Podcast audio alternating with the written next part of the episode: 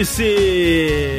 Começando para a semana de 26 de já fevereiro Meu Deus. de 24. Sim, esse aqui mesmo, que há 413 edições, é o único lugar da internet onde você pode encontrar lore de Elden Ring. Estou aqui com ele, o maior especialista na árvore genealógica da família da Marika Rafael Kina. Exatamente, né? No caso, a, a térvore gene- genealógica, né? Isso, ó, porra, desculpa. Da Putz, família da tava Marvel. pronta, hein? Tava ali.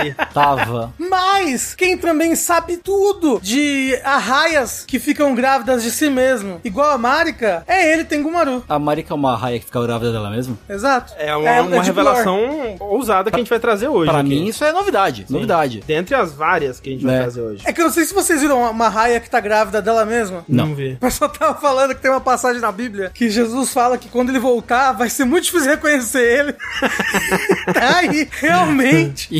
Irreconhecível, né? Irreconhecível, completamente. Mas assim, é muito interessante o processo biológico que ocorre pra ela ficar grávida dela mesma, é bem louco, assim. Ah, acredito, acredito. É como se ela criasse uma instância dela mesma, remisturando o que ela tem dos gêmeos do. Os gêmeos é foda. Os genes do pai e da mãe, e aí ela engravidasse dessa instância dela. Ela transou com o stand dela, da Raya. Isso. É tipo, ela, ela casou com um stand que é tipo um irmão dela que ela fez com os genes que ela tinha do pai e da mãe não selecionados, entendeu? Tipo, é muito louco. Não selecionados. Exato. Ou seja, uma quinta-feira normal. Não é, não é. E por último, estamos aqui com um especialista que também é aparentemente especialista em biologia marinha, André Campos. Sou eu. Dentro dos meus vários talentos que vocês ainda não sabem, sim, eu tenho um PhD em biologia marítima. Mas não vamos tratar dele por enquanto, porque afinal de contas, nessa apresentação aqui do Vértice, a gente tem que deixar você ciente do que, que é isso que a gente tá fazendo. Afinal de contas, né, caso tenha alguém aí que esteja caindo de paraquedas, esse é o nosso programa semanal aqui no Jogabilidade, onde a gente fala sobre as notícias e os jogos que a gente tá jogando, os lançamentos principalmente, que a gente tem jogado. Você pode escutar esse programa ao vivo, segundas-feiras, sete e meia da noite, no nosso canal da Twitch, twitch.tv barra jogabilidade, ou você pode esperar mais uns diazinhos, ele é editado, se torna um podcast de verdade e é publicado nas plataformas de podcast do mundo afora aí, né? Então, se você gosta de escutar seus podcasts no Apple Podcast, no Google Podcasts, Spotify, você pode procurar por jogabilidade lá, você vai encontrar não apenas o Vértice, mas todos os podcasts da casa. Ou quase todos, né? Pelo menos os que são públicos, porque agora nós temos podcasts bônus também. É verdade. Mas nesse feed que você vai encontrar no Spotify e outros agregadores, por exemplo, sexta passada nós lançamos o Dash de melhores do ano, na é verdade? É verdade. É verdade, é. O aguardadíssimo Dash de melhores do ano. Exato, podcast aí que está chegando pra encerrar a nossa trilogia sobre o ano de 2023, onde a gente monta os nossos top 10 individuais e depois a gente monta um top 10 conjunto do, do jogabilidade, depois a gente vê o top 10 da nossa comunidade também. Então foi muito legal, escutem lá. Mas fica aí o convite pra você que já tá escutando a versão editada do podcast pra vir ter conosco na segunda-feira ao vivo e pra você que tá aqui conosco agora, conheça mais do multiverso jogabilidade procurando o seu agregador favorito. E se você usa um desses agregadores aí que tem como dar nota, né? Tem- como interagir além disso, como por exemplo é o caso do Spotify, dê lá umas 5 estrelinhas, dê uma nota legal pra gente, porque isso ajuda a gente a aparecer mais na plataforma. Você pode também engajar lá no Spotify especificamente participando da nossa, da nossa enquete, né? Que veja só, no podcast da semana passada, perguntei qual desses dispositivos ainda não anunciados você mais teria interesse em comprar. Veja só que pergunta capciosa. Eu vou colocar aqui, eu coloquei quatro opções, tá? E vou ler elas aqui em, em ordem do menos votado pro mais votado. Então, o menos votado de todos foi um PlayStation 5 Pro. Bem, que triste, porque tá vindo aí, né? Então. Tá, é o que é o que vai vir em primeiro, inclusive, com apenas 12% dos votos. Dito isso, a- a- todas as respostas foram meio equiparadas, assim. Em segundo lugar, um Steam Deck 2. Penúltimo lugar, na verdade, né? Com 18% dos votos. Em segundo lugar, de fato, agora, né? a medalha de, de prata aí, um Xbox portátil, né? Aquela ideia que a gente tava falando no podcast passado de um, de um Steam Deck do Xbox aí, ou, ou algo parecido, com 23% dos votos. E em primeiro lugar, um Switch mais potente, que faz sentido, né? Porque realmente é o console que mais se beneficiaria aí em termos de hardware, né? De, de vontade, de necessidade de ter um, um hardware novo mesmo. E é o mais antigo desses todos aí, né? Se você for pensar. Desse sim, exato. É, o Steam Deck é recente, o PlayStation 5 é recente, o Xbox Series X S recente também. Exato. O Switch de 2017. Vai fazer o quê? 10 anos? Não 15 sei. anos. É, pois então. é. Tinha gente que era criança, Rafa, quando o Isso Switch é verdade. Eu, por exemplo. Todos nós. Mas é, uma coisa que é curiosa aí, ó, pra se considerar, o Rafa, ele entrou pro jogabilidade mais ou menos quando lançou o Switch. É verdade. Foi o quê? Não Foi no mesmo ano? Foi no mesmo ano, não foi? Foi, foi no mesmo ano, mas é porque eu fiquei fazendo coisa no jogabilidade muito antes de entrar, né? É, isso é verdade. Fazendo coisa, então. Fazendo Hum. coisa. O, o Fala. fa- Combo Fala Mais Jogos, esqueci o nome agora. Isso. Um jogo, um tema. Um jogo, um, Um tema. jogo tema. Isso. Mas isso aí foi 2017 que eu lembro que o, o- eu, eu fui mostrar o meu Switch pro André, que ele queria ver um Switch. A gente jogou Sniper Clips num saideira Uau. perto do lançamento. Lembra de Sniper Clips, Tengo? Eu nunca joguei Sniper Clips. É bem eu legal. sei que existe. Foi a primeira saideira que eu participei, não foi? É bem possível. fa- Faria bastante Que sentido. eu fui levar o meu Switch. É, pra a gente gente não tinha Switch ainda. A gente vai comprar esse negócio aí esquisito. Vocês não. Eu vou Vocês jogar o meu Zelda muito. Breath of the Wild no Wii U. Exato. Como deveria ser. Exato. Vocês não tinham uma representatividade nintendista no site. Exato. entendeu? Você veio cobrir a edi- a editoria Nintendo aqui. Isso. É, mas é. Então, se você quiser participar, deixar um comentário aí no Spotify, ajuda bastante a gente a ter mais visibilidade dentro da plataforma. Agradecemos todo mundo que ajuda dessa forma. Se você quer ajudar ainda mais o jogabilidade, né? Nós temos alguns caminhos aí. O principal, o mais legal de tudo, a coisa mais legal que você pode fazer pela jogabilidade é apoiar a gente lá no Orelo. orelo.cc jogabilidade. Com a partir de 15 reais, né? Você tem acesso ao nossos podcasts bônus, né? Toda semana tem um novo podcast bônus aí. O que vai sair essa semana vai ser um Fora da Caixa, onde eu e o Tengu falamos da nossa experiência assistindo é, O Menino e a Graça, Uhum, uhum. o novo filme do, do Hidetaka Miyazaki. né? Isso. Além de outras coisas, Além de outras coisas, o Rafa falou de um musical que ele tá curtindo bastante, o Sushi falou de uns animes que ele tá assistindo. Enfim, pra escutar esses podcasts e, e mais outros podcasts bônus, você apoia a gente no Orelo ou com o nível, o Tier 2, né, do sub aqui na Twitch pra cima, né, Tier 2 e 3. Você escuta esses podcasts, eh, no caso do apoio na Twitch, lá no nosso servidor do, do Discord, né, que você tem acesso dando sub ou apoiando, todo mundo que apoia de alguma forma tem acesso a esse, a esse servidor. Então agradecemos a- ao apoio de vocês, né? O jeito principal é lá no Orelo. Agradecemos também quem apoia aqui a gente pela Twitch, por mais que cada vez menos, né? É, assim, o apoio no Twitch é mais pela sua conveniência. Exato, é. Que Pra aí vo- você acesse sem anunciantes, né? Aquela coisa toda. aí você pode entrar no Discord pra conversar com o pessoal, né? Isso é verdade, é verdade. Então agradecemos de qualquer forma, né? E no, no Orelo, o legal é que tem a plataforma deles, tem o aplicativo deles que você pode escutar não só os podcasts de jogabilidade, como outros podcasts que você escuta também. Você pode adicionar eles e escutar por lá. Então você pode escutar os podcasts bônus, os podcasts normais, tudo numa plataforma só. E quando você escuta outros podcasts por lá também, é, cai um cascalhinho pra gente. Então, se lhe for conveniente, né? Agradecemos aí. Se você escutar outros podcasts nossos, né, por lá. Não, se você. Se você. Se escutar podcast de outra pessoa, a gente ganha? Acho que não, não, não faria sentido. É. Ué, não era isso que a gente tinha? Não sei. Que, que a- se a pessoa ela apoia a gente, Não, Ah, eu é, acho não que sei. É. Independente se a pessoa apoiar a gente ou não, se ela escutar o nosso podcast pelo Orelo, a gente ganha um cascalhinho, não é, isso? Era É. isso, era isso. É. Eu tô confundindo isso com a camiseta, é verdade. Ah, tá. É muita, muita cross-promotion. É. no, no Orelo, é, então, a- além de escutar os podcasts bônus, né? Você pode escutar os nossos outros podcasts lá na mesma plataforma também. E escutando os nossos podcasts lá, você é, pinga um cascalhinho pra gente. Uma outra forma de apoiar o, o jogabilidade, e aí a minha, a minha confusão, é comprando nossas camisetas, né? Nós temos algumas camisetas, não temos muitos modelos mais das nossas camisetas nas baratos.com.br, que é a nossa parceira aí de camisetas e bonés. Mas veja só, vou deixar aqui o aviso pra você que, pô, achou bonita aquela camiseta roxa lindíssima, exclusiva do Jogabilidade e não conseguiu comprar no Jogabilidade. Algumas pessoas que compraram no Jogabilidade não concluíram a compra, né? Ou mudaram de tamanho, ou mudaram a. sei lá, alguma coisa aconteceu, devolveram. Não devolveram, né? Cancelaram a compra antes. E tem alguns modelos, alguns escassos modelos que sobraram dessas pessoas e esses estão na loja no momento. Então, quem quiser comprar esse modelo de camiseta, que quando esgotar na loja agora realmente acabou pra sempre, tá lá. Mas são pouquíssimos. Aca- Aí então- acabou pra sempre mesmo, Acabou pra mesmo. sempre mesmo, é. A menos que, sei lá, todo mundo também devolva Ah, e, bom, é. e mude de ideia, e aí vai ficar esse ciclo eterno de algumas camisetas voltando aí e, e tudo mais. Então, asbaratos.com.br tem a- algumas camisetas nossas e bonés ainda lá pra você comprar, e isso também ajuda bastante a gente. E esses são os nossos avisos meio confusos de hoje.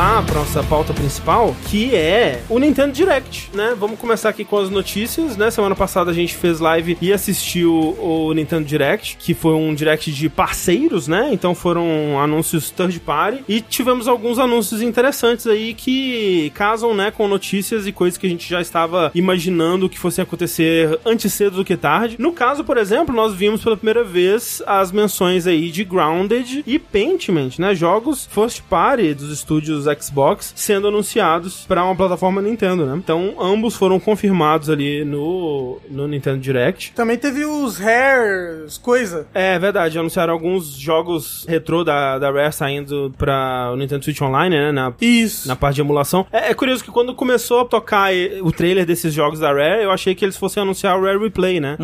Que é aquela coletânea incrível, assim, de, de- do histórico da Rare, desde a época do ZX Spectrum até né, a época da Xbox mesmo. Saiu pro Xbox One o Replay? Foi Xbox One, é. One, né? Isso. É, e tem no, tem, tem no Game Pass. É, tem... óbvio tem alguns jogos ali que não estão faltando, né? Os, os first party da Nintendo, né? Tipo, Donkey Kong não vai ter, né? Mas Ah, é. todo o resto, assim, do, do histórico da Rare tem. Então, pena que não foi isso, mas, né, é legal que estão colocando mais jogos da Rare. O Grounded e o Paintment. Eu achei curioso que o Grounded teve um trailerzinho e tal, que mostra, né, as limitações gráficas do, do Switch bem ali. Mas o Paintment foi só numa montagem, assim, só apareceu umas cenas dele no meio de outros trailers que eu achei curioso. Pois é, isso foi desrespeitoso com o Sr. Pentiment. Pois Merecia é. mais atenção. Triste, triste. E aí fica a notícia também que depois eles anunciaram, né? Não teve nenhum evento pra isso, mas o tanto o Paintment quanto o Grounded também vão sair, né? No caso, o Paintment já saiu, né? No dia seguinte do Nintendo Direct, ele já saiu tanto pra Switch quanto pra PlayStation. E o Grounded Foda. vai sair dia 16 de abril também pra PlayStation. Nossa. O quê? O pessoal fica triste demais, né? Tem um pessoal que fica muito triste com essa Ah, notícia. é, eu não vi. Eu não vi, mas eu acredito que tenha. E aí, outra coisa que eles não falaram ainda, não, não falaram nesse evento, né? É sobre o, o Hi-Fi Rush. Até porque o Hi-Fi Rush, ele só deve sair pro Nintendo Split aí, pro Switch 2, né? Imagina-se que ele vá sair Talvez, pro talvez, próximo é. console da Nintendo, mas não pro, pro console atual. Mas ele vai sair dia 18 de março pra PlayStation 5 e supostamente o Switch 2 aí, um Nintendo Split. E o Sea of Thieves tá pra sair pra PlayStation 5 também no dia 30 de abril. Então, por enquanto, né, os quatro jogos que eles iam soltar aí já tem todos data e planos de, de lançamento. Vale dizer também que talvez sejam esses os jogos que estavam que deram ao, ao PH, né, e outros vazadores aí a informação de que o Switch tava pra sair no, no, no começo de 2025, né? Tô chutando aqui, talvez não seja, porque vieram de third party, né? Vieram de jogos que estavam sendo desenvolvidos já pra sair no, no Switch 2 aí no Nintendo Split. E também veio de estúdios grandes falando, tipo, pô, se o videogame for lançar agora no final do ano, a gente não recebeu É. Developer Kit ainda, sabe? É. É estranho. Assim, imagina-se que esses estúdios que estejam desenvolvendo jogos pro Split já tenham, né, um developer kit, mas que a data foi empurrada aí, mas enfim, essa é outra, outra questão. Tivemos também um remake surpreendente, né, Rafa? Pois é, antes do remake, uma coisa que teve que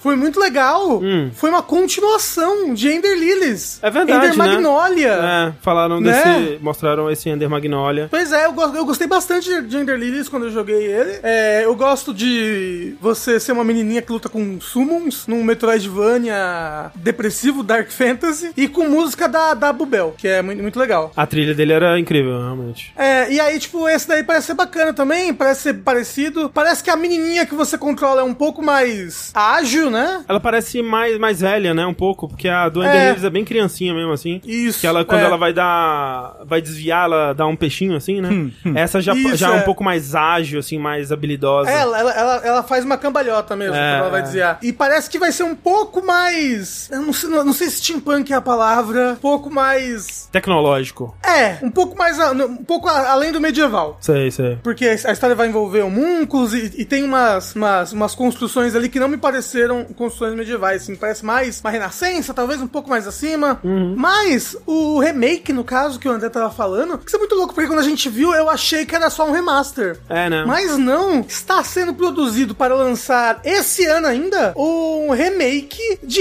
Epic Mickey. Epic Mickey Rebrushed. É, eles estão eles estão chamando de remake e eu não parei pra olhar lado a lado, até porque eu tenho uma familiaridade bem limitada com o primeiro Epic Mickey. Mas o termo remake foi usado pela publisher, né? Pela THQ Nordic, o que nem sempre é usado da forma correta, né? Já teve casos aí de remaster sendo chamado de remake, de remake sendo chamado de remaster. Exato. É meio confuso, mas eu acho, pelo que eu vi do, de imagens do jogo, parece realmente um remake, sim. Então, e uma coisa também, André, é que o primeiro Epic Mickey, ele era exclusivo de Wii. Exato. E ele tinha muito motion control. E eu acho que esse daí não vai ter, né? Sim. Até porque ele não vai ser lançado apenas pro Switch, né? Ele vai ser lançado pra PC, PlayStation e Xbox também. É, a sequência do Epic Mickey, que é aquele Power of Two, ele saiu pra bastante plataforma, né? Saiu, É, saiu até pra pra portátil, pra PlayStation na época e tal. É, mas o Epic Mickey original, ele até hoje, até hoje mesmo, ele era só o Wii, né? Ele não foi nem pra Wii U, sei lá, sabe? Então. E eu fico curioso pra saber porque o Epic Mickey originalmente era pra ser um projeto mega ambicioso, né? Sim. Que acabou meio que não virando. É, porque, é, tipo, ele, ele foi dirigido pelo. Warren Spector. É, exato. Warren Spector, criador do Deus Ex, né?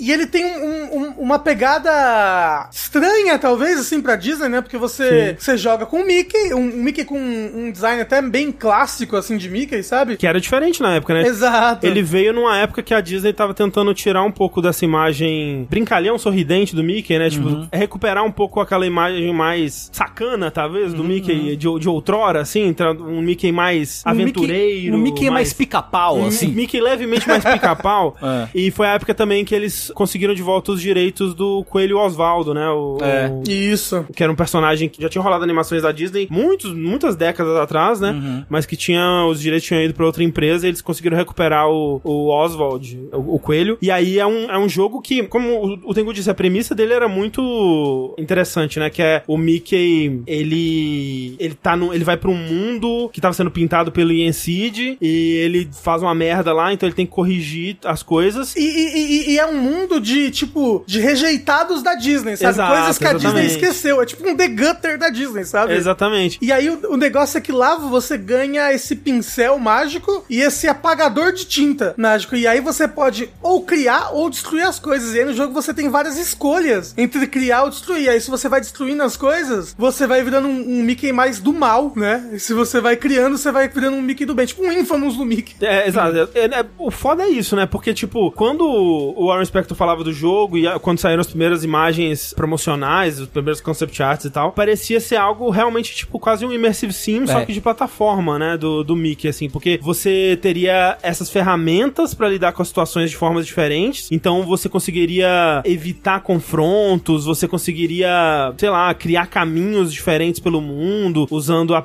a tinta ou, ou o thinner e tal. Só que no fim das contas, né, por questões de desenvolvimento, o jogo ele não era pensado pra ser é, pro Wii, foi meio que forçado porque o Wii tava muito popular na época e tal. Então teve muito problema de desenvolvimento e foi muito simplificado, né? Então no fim das contas, ele virou mais um Infamous mesmo, onde você tem um lado claramente bom, outro é claramente mal e tem só essa dicotomia assim do- dos caminhos que você pode tomar pra chegar neles, né? E ele é apenas uma sombra do que ele poderia ter sido, assim, basicamente. Exato. Mas ele é um bom plataforma 3D, sabe? É, eu tô curioso pra jogar, porque na época eu joguei muito pouquinho É, dele. eu, eu nem cheguei a jogar na época. Eu acho que a, a pior parte dele era, era, era o controle por movimento mesmo, sabe? Uhum, uhum. Que às vezes acabava. Né? O, o emote ele, ele não era muito preciso, né? Talvez com, com, com o Emote Plus, os jogos que- suportavam o Emote Plus eram mais precisos, mas ele mesmo era meio. Ah, não, e é foda porque você vê claramente que era um jogo pensado pra Xbox e, e PlayStation que É. em algum momento, ah, é o Wii agora. Então a gente vai ter que inventar jeitos de você usar o controle aqui, não era pensado pra isso, então enfim. Mas assim, mas é um remake mesmo, esse daí. O, o pessoal falou que tem até vídeo comparando, dá, dá pra você ver Ah, assim, legal, por um por um. legal. Que não, é um remake, eles estão refazendo. E vai- vão ter habilidades novas, vai ser. É, tomara que ele fique mais perto do, do- do- Então. da ideia original, por mais que não tenha envolvimento do Warren Spector nesse remake, né? Eu, eu imagino que vai ser melhor do que o original. E obviamente melhor do que a sequência, que a sequência era ruim, né? que loucura. É, também não joguei. A sequência eu nem toquei nela. Mas é, então Epic Mickey Rebrushed, né? Vem aí. O que vem aí também, já falando de versões melhoradas de jogos que prometiam muito, Tengu. Pois é, não é? A gente teve aí a notícia que todo mundo queria dar, todo mundo estava esperando, confirmando boatos, né, anteriores. Ah, tinham boatos, não tava ligado, não. ele, o próprio, a pedrada Shin Megami Tensei 5, Revingança, tá aí uma versão, uma versão estendida do, do Shin Megami Tensei 5, chamado Shin Megami Tensei 5 Vengeance, vai sair, né, foi anunciado nesse, nesse Nintendo Direct, mas vai sair pra Xbox e Playstation, não lembro se PC tava no meio também ou não, agora, É, não tenho certeza. Mas esse papo de que ele, ele ia deixar de ser exclusivo do Switch, mesmo na época do lançamento já tava rolando, É, né? então que justamente, é. Ele seria um, um exclusivo temporário do Switch e eventualmente ia sair pra outras plataformas, né? Sim. Bom, mas o que que vai ser? Vai ser o que a Atlus tem costumado fazer com a maioria dos seus jogos, ou seus jogos principais, pelo menos, desde o Persona 3, que é, lança um jogo, passa um tempo, lança o jogo ponto .5. Sim. Que é o mesmo jogo, com mudanças de gameplay, mais conteúdo novo, né? Então foi assim com Persona Fest, em, em escala menor, foi assim com Persona 4 Golden, foi assim com Persona 5 Royal, foi mais ou menos isso que eles fizeram com o Strange Journey Redux, né? No DS, no 3DS. Na verdade, é de- desde o Nocturne, né? A, a Eleven lembrou. É verdade, desde o Nocturne, na verdade, né? Porque o Nocturne que a gente recebeu no Ah, ocidente verdade, já é verdade. uma versão Plus Alpha. Tem o Dante, pô. Como é que, que você tem o vai... Dante, né? Foi do Devil May Cry Series, né? Desde o Nocturne, então, Em Knuckles. que a Atlus tem feito isso. E lou- loucura, lembrando, Shin Megami Tensei Vengeance, ele virá em português do Brasil, igual o Persona 3. Vai, é verdade, é verdade. Pois Isso é. muito, isso é, isso é muito legal. Gente, que que, Que- que, momento que para estar realidade. vivo, sabe? É. É, que- e como que bem, alegria. como bem apontado pela internet no dia que foi anunciado, é uma vergonha absoluta. Eu. Rafael Kina, uma vergonha, de modo geral. É uma vergonha Shin Megami Tensei 5 sair em português antes de Zelda. Não, é Ah, porque é. o Zelda eles já tinham fechado, não dá pra mexer mais. É impossível, é impossível. Impossível. É absolutamente uma vergonha. Não, Enfim. ridículo, realmente ridículo. Ah. Agora, Tengu, eu fico meio triste com esse, esse hábito, esse, esse histórico da Atlus de fazer isso, assim, especialmente do jeito que eles fazem, sabe? Porque, tipo, fica cada vez menos convidativo quase jogar jogos Shin Megami Tensei e No barra lançamento. Persona no lançamento, é que você vai estar pegando não só uma versão menos completa, mas inferior, né? É. Porque esse vende-se, além do conteúdo, ele vai ter várias melhorias de qualidade de vida, Então, né? pois é. E além disso, não, não é como se você pudesse comprar um DLC da versão Exato. nova É, e continuar jogando que eles da onde você parou, isso. né? Não, você tem que rejogar as 50, 60 horas de jogo, sabe? É. Pra chegar O que- no conteúdo novo. Eu acho que nesse caso é um pouco diferente. Eu acho que normalmente sim. Normalmente eu acho que é, é meio sacanagem. Eu acho que nesse caso é um pouco diferente porque, assim, pro bem ou pro mal, a versão baunilha do 5 é assim, claramente a versão inferior do jogo. Tipo, os caras tiveram que lançar pro Switch e aí depois, ó, a gente vai fazer pro Switch, a gente vai fazer o que der, depois a gente faz o jogo de verdade e lança pro resto. Sabe? Que então, assim, do que, que isso se reflete? Pelo que falaram na, na- na- nas primeiras aí informações que saíram do- sobre o jogo, é que ele vai ser basicamente o dobro do conteúdo original. Sim, vai ter mais 80 Caralho! horas de conteúdo. É, vai ser assim, vai ser outro jogo. É. Vai dobrar de tamanho. É, Fora que ele vai rodar, vai rodar a mais do que 8 FPS. Não, não, não, porque ele vai lançar pro Switch também. Então o Switch vai ser 8 FPS Então, gravado a- a- ainda. ainda bem. quiser essa experiência, o, ela tá lá. FPS, o, o S, o FPS, o S é sacrossanto. Isso. Isso, não pode mudar. Não pode mexer na, na taxa de quadros. Então, assim, vai ter muito mais conteúdo. Vai vir com os DLCs que lançaram originalmente pro 5 no, no Switch. É, vai ter tipo, pô, sei lá, 40 novos demônios, vai Sim. ter habilidades únicas pra cada demônio, vai ter coisa de, de qualidade de vida mesmo, tipo, ah, jeitos mais convenientes de, de salvar o jogo, sei lá, sabe? Sim. Coisas assim. O que é curioso porque, o- primeiro, o chat tava falando que nesse daí, no Vengeance, você vai poder começar da história nova já, se você quiser. Então, o que eu li é que ele vai ter esses dois caminhos, que vai ter o cânone da criação e o cânone da vingança. E você vai poder escolher no começo do jogo qual dos dois você quer. Sim. E aí o cânone da criação é o jogo base, né? Vai ser a experiência do Switch ali, né? O jogo original. E esse cânone da vingança, a partir mais ou menos da metade do jogo, ele vai mudando pra outra coisa. Desde o começo vai ter algumas coisinhas diferentes, mas a partir da metade ele já vai ser bem completamente diferente. Vai ter co-protagonista que vai ser um novo personagem, vai ser outra coisa completa, assim, né? Vai ser meio o que o Persona 1.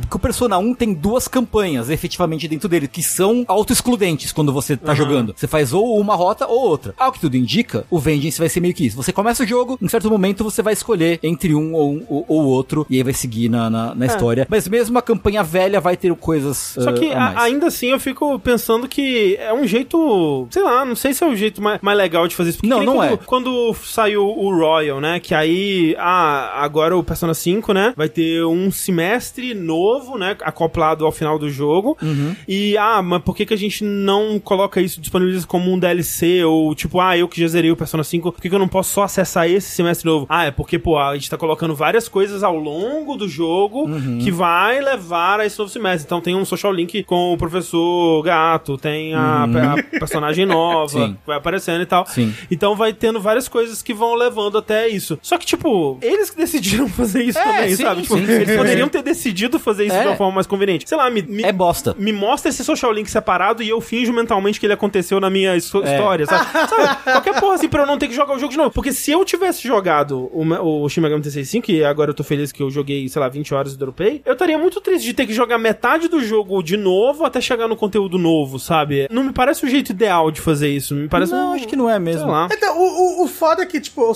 Senso pergunta, pô, André e Tengu, vocês acham que o Royal valeu a pena? Eu acho que não, porque até hoje eu não terminei o Royal por causa disso, porque é- Então, tem que jogar mais aí que tá. 120 horas de jogo pra chegar nele. Todo mundo sabe, todo mundo fala que o Royal é um produto melhor do que o original, no final das contas, sabe? É um jogo Ah, sim, mais o completo. pacote Royal, É. com certeza, ele é a edição definitiva. É, ele é a versão definitiva, então, pô, isso é legal pra caramba. Mas é aquilo, quem jogou o primeiro antes, o original antes, fica meio nessa de. E agora? Olha, pra mim valeu a pena, mesmo assim. É. Eu gostei de ter jogado de novo o O jogo. Luan, André jogou o Royal e ele gosta menos de Persona 5 agora, é verdade. Jogar verdade. o Royal me fez gostar menos de Persona 5. mesmo? É. Mas, ah, Tengu, você acha que com esse caminho da vingança, talvez eles consigam mexer no que. Talvez seja o que, o que as pessoas menos gostaram do Shin Megami Tensei 5, pelo que eu vi da É minha história. bolha da internet, que é a história? Sim, eu acho que inclusive tem. Eu fui procurar o nome do cara e eu não consegui encontrar. Mas tem um, um cara que é responsável por esse conteúdo novo do, do, do Vengeance, especificamente, que ele tava na equipe do Nocturne também e tal. Ah, e ele sim. falou que eles estão fazendo nessa versão várias coisas que eles não conseguiram fazer e implementar na original. Pô, foda. Então acho que assim, tem potencial pra resolver esses problemas, é, resolver o que as pessoas não gostaram no 5 base. Então acho que assim, não sei, obviamente, porque o jogo não saiu, não dá pra saber. Mas assim, se tem um desses upgrades que potencialmente vai valer a pena, de fato, em termos de profundidade e quantidade de conteúdo, vai ser esse Vengeance, sabe?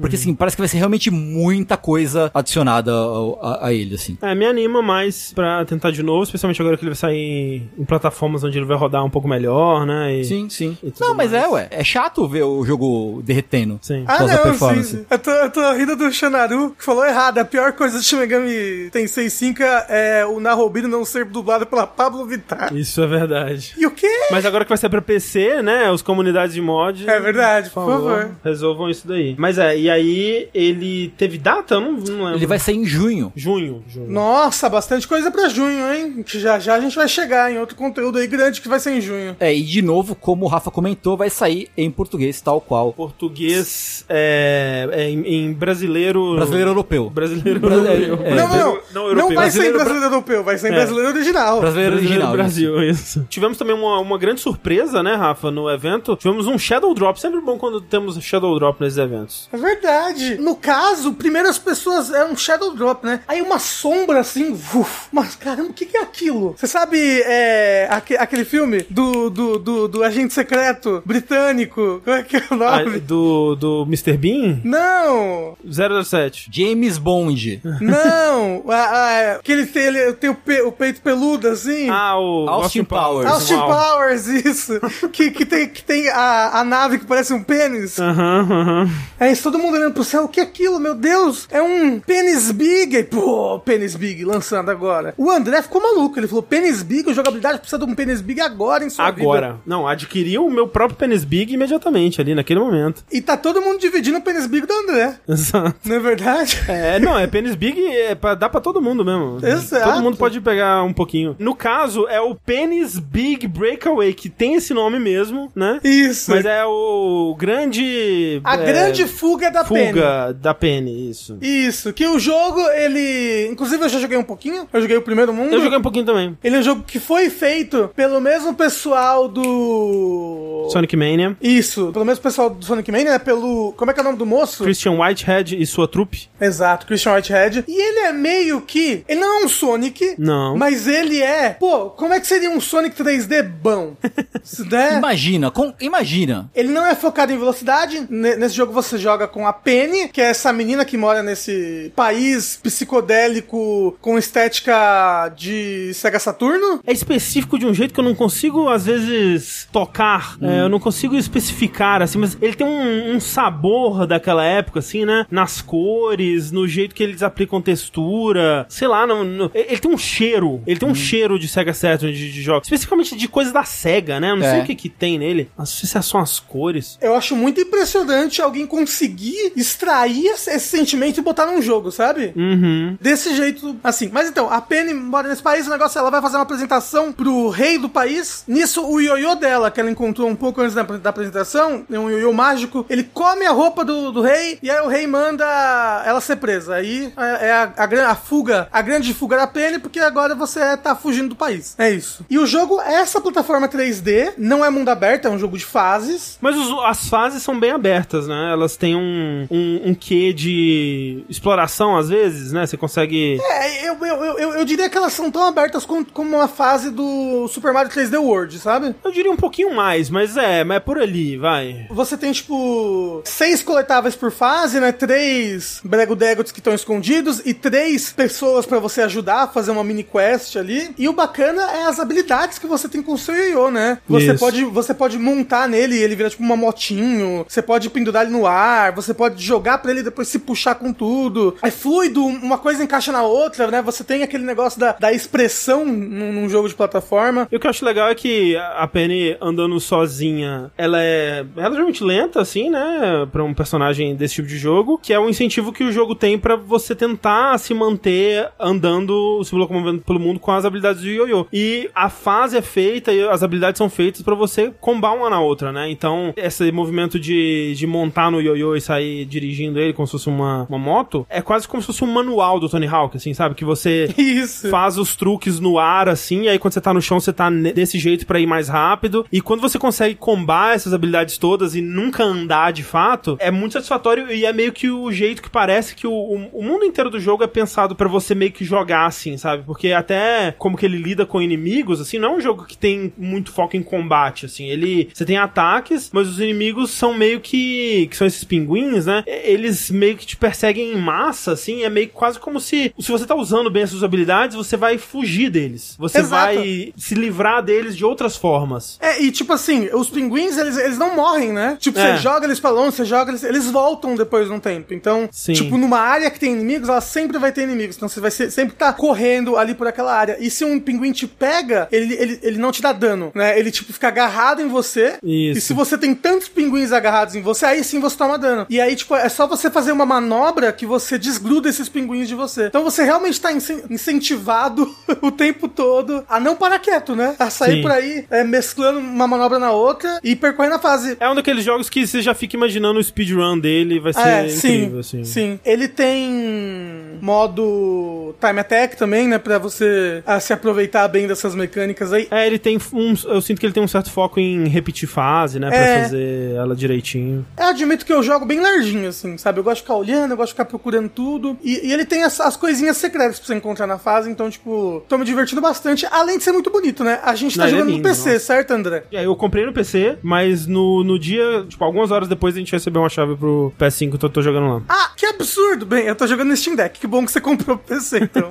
É, mas enfim, a gente fala mais sobre ele quando a gente tiver jogado mais. Isso. Mas é, foi uma, uma grande surpresa aí. Outra grande surpresa, e essa eu ainda tô tentando entender um pouco, porque eles encerraram o evento com ela, né? Nossa. É, uma sequência de Endless Ocean. Eu fiquei meio. Por quê? Será que, será que tem uma, um- uma bolha de Endless Ocean? Uma bolha clamando, né? Um subreddit clamando pro Endless Ocean, fazendo conteúdo diário. Será que hoje anunciaram a sequência de Endless Ocean? Não, ainda não. E chorando, e criando suas próprias lore de Endless Ocean.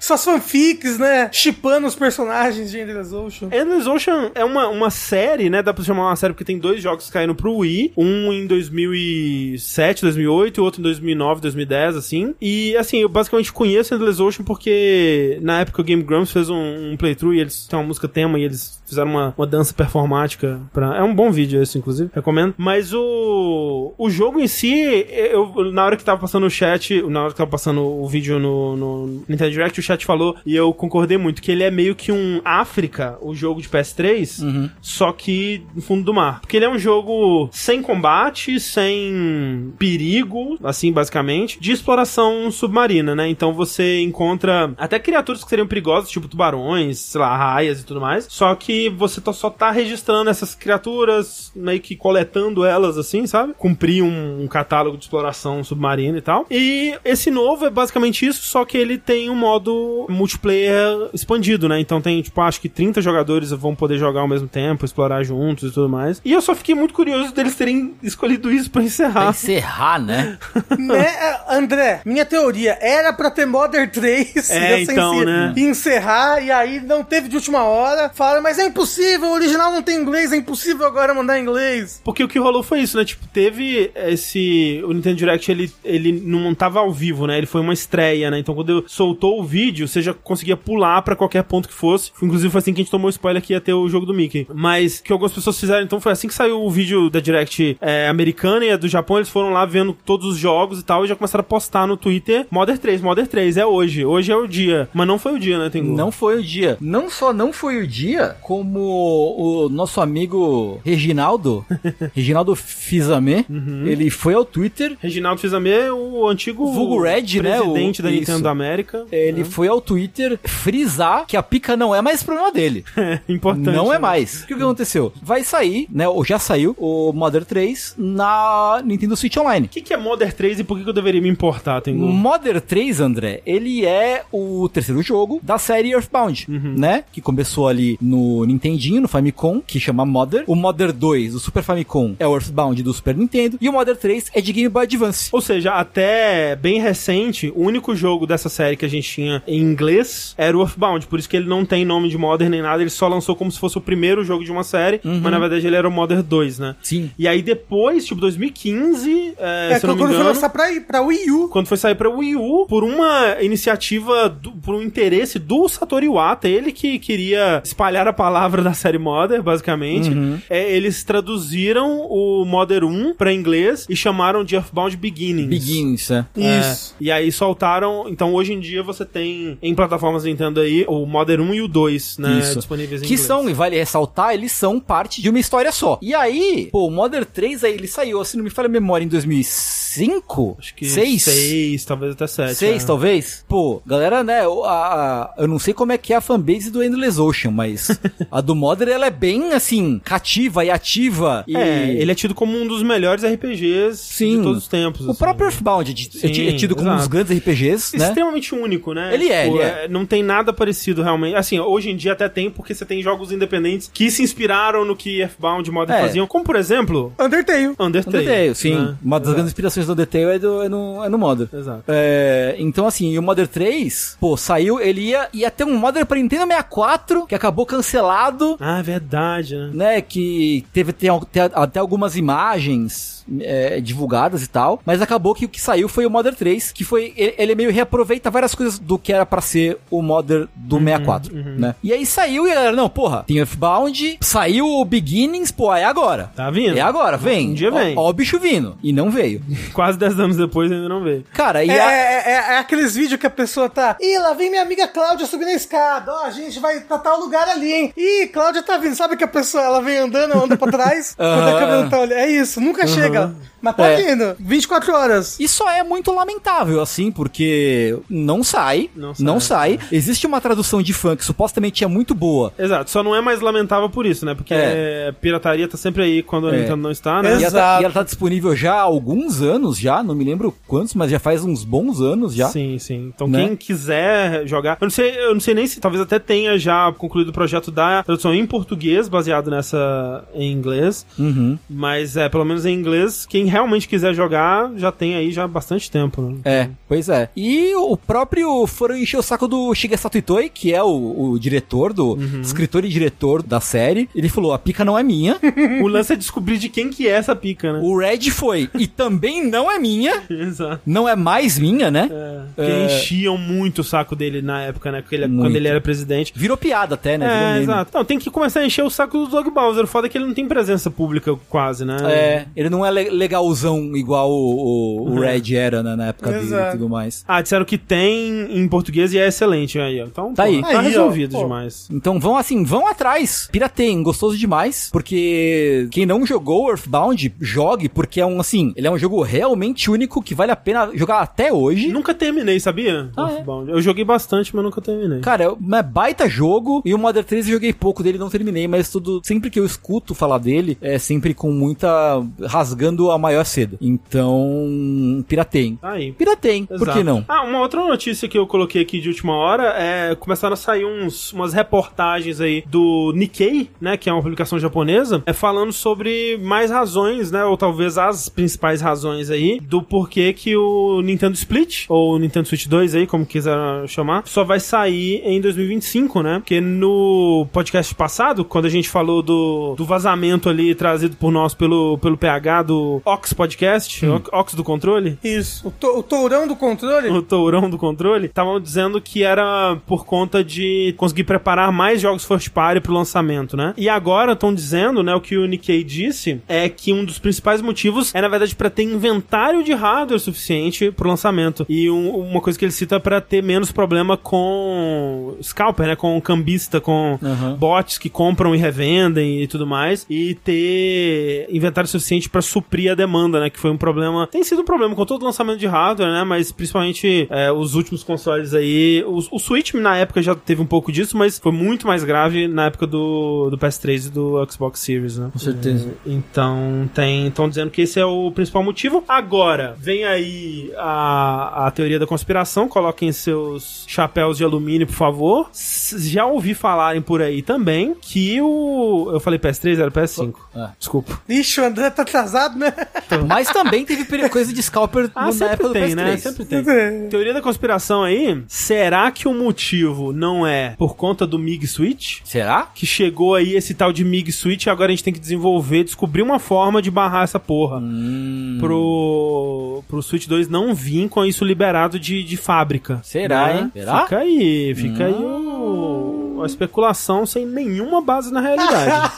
sem nenhum lastro de realidade. Será que não tem? Fonte, vim meus sonhos. Ponte, sonhei com isso. Big Switch, pra quem não, não tá ligado, é aquele cartuchinho que vai sair aí, que você consegue jogar jogos backupeados, né? Pirateados, direto no, no seu Switch bloqueado, sem precisar fazer nada com, com o hardware. Enfim, fica aí o questionamento.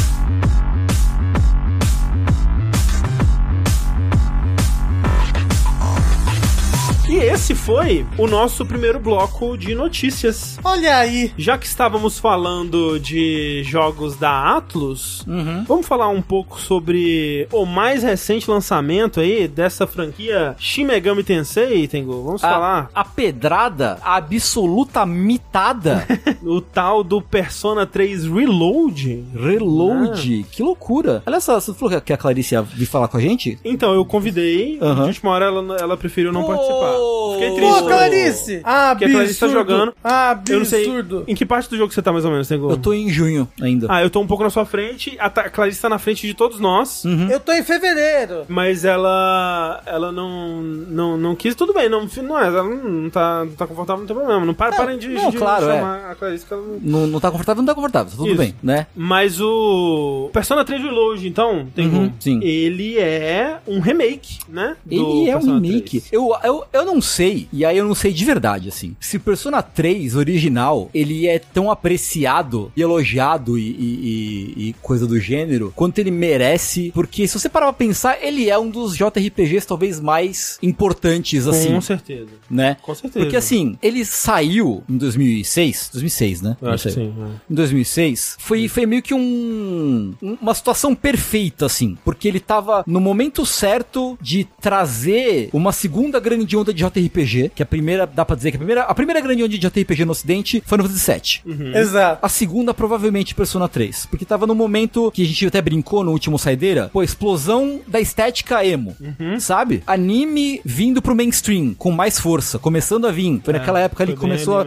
começou a vir. No caso, especialmente falando dos Estados Unidos, né? Isso, é ocidente de modo geral, É, né? sim, sim. Então a gente tá vendo um jogo que ajudou a criar a onda em que vários outros surfaram, tá ligado? Junto junto com o fato dele ter revivido essencialmente Shin Megami Tensei, que era uma série que tava meio que relegada a um- uma segunda categoria de, de RPG, E era especialmente no- muito nichado, né? Assim, super nichado. Tipo, eu ouvi falar de Shin Megami Tensei pela primeira vez com Persona 3. Então, muita gente, muita gente. Tinha tido Nocturne antes, que foi um sucesso antes, mas sim, cult, né? Uma coisa bem, bem nichada. Então, assim, Persona 3... E, e- e o que eu acho interessante é que ele é Persona 3, ou seja, ele é a- a- o terceiro jogo desse spin-off da série Shin Megami Tensei. Uhum. Só que se ele tivesse sido o primeiro de uma outra coisa, funcionaria também. Sim, Porque, sim. tipo, o Persona 1 e 2, eles têm, eles têm temas parecidos, essa coisa de jogar com jovens de ensino médio e tal. Uhum. Só que o 3 é quem realmente estabelece essa fórmula, né? É. Que, que tá sendo replicada quase que um pra um aí no, no 4 e no, no 5. Imagino que no 6 não deva mudar tanto assim também. E, né? e copiada Sim. a rodo, muito, né? Exato. Até em jogos que. Que não precisava né? ter. Exato.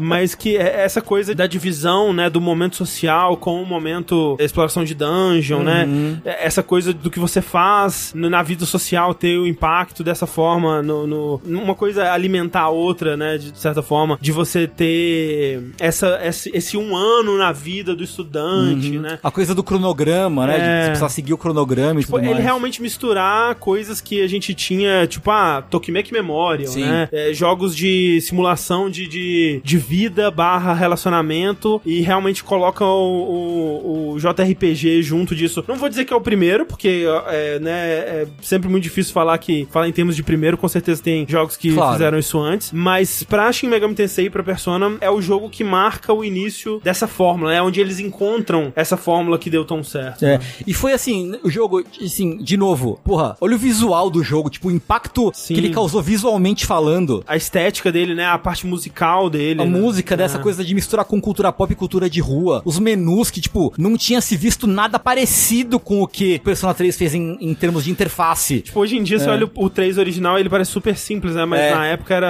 era outra, outro mundo mesmo. É, não, foi, foi uma loucura, foi um reset cultural quando saiu o Persona 3 original, assim. E aí, agora a gente tem, quase 20 anos depois, um remakezão que, assim, um dia que eu tava jogando em stream me perguntaram, ah, ouvi dizer que o Persona 3 Reload, ele é só uma versão mais bonita do Persona 3 com as mudanças de qualidade de vida do 5. E assim, não é. Não, é. Mas mesmo que fosse, já tava bom pra um jogo de 20 anos É. atrás. Já seria foda pra cacete, né? É. Porque, tipo, n- não é pouca coisa isso. Exato, não é, não é pouca coisa, assim. É que de fato, assim, né? Ele. Por exemplo, o Persona 5, ele é uma evolução em cima do 4. Sim. Né? O 3 Reload, ele não é uma evolução em cima do 5. Não. Ele pega o que o 5 fez e ele, ele incorpora isso dentro do mundo de Persona 3, basicamente, Isso. né? Tipo, ele é, ele é um Persona 5 azul, né? Basicamente, É, assim. sim. E aí que tá uma coisa surpreendente pra mim, ele é mais fiel a Persona 3 do que eu achei que ele seria. Hum. Porque o Persona 3, como a gente falou, ele é o jogo que ele tá descobrindo a fórmula ainda, né? E especialmente Sim. o Persona 3 original, porque o, o remake ele não a- acrescenta os conteúdos do Fez ou do Portable, né? Ele, é, ele se baseia no conteúdo do Persona 3 base, Uhum. pra depois lançar um Persona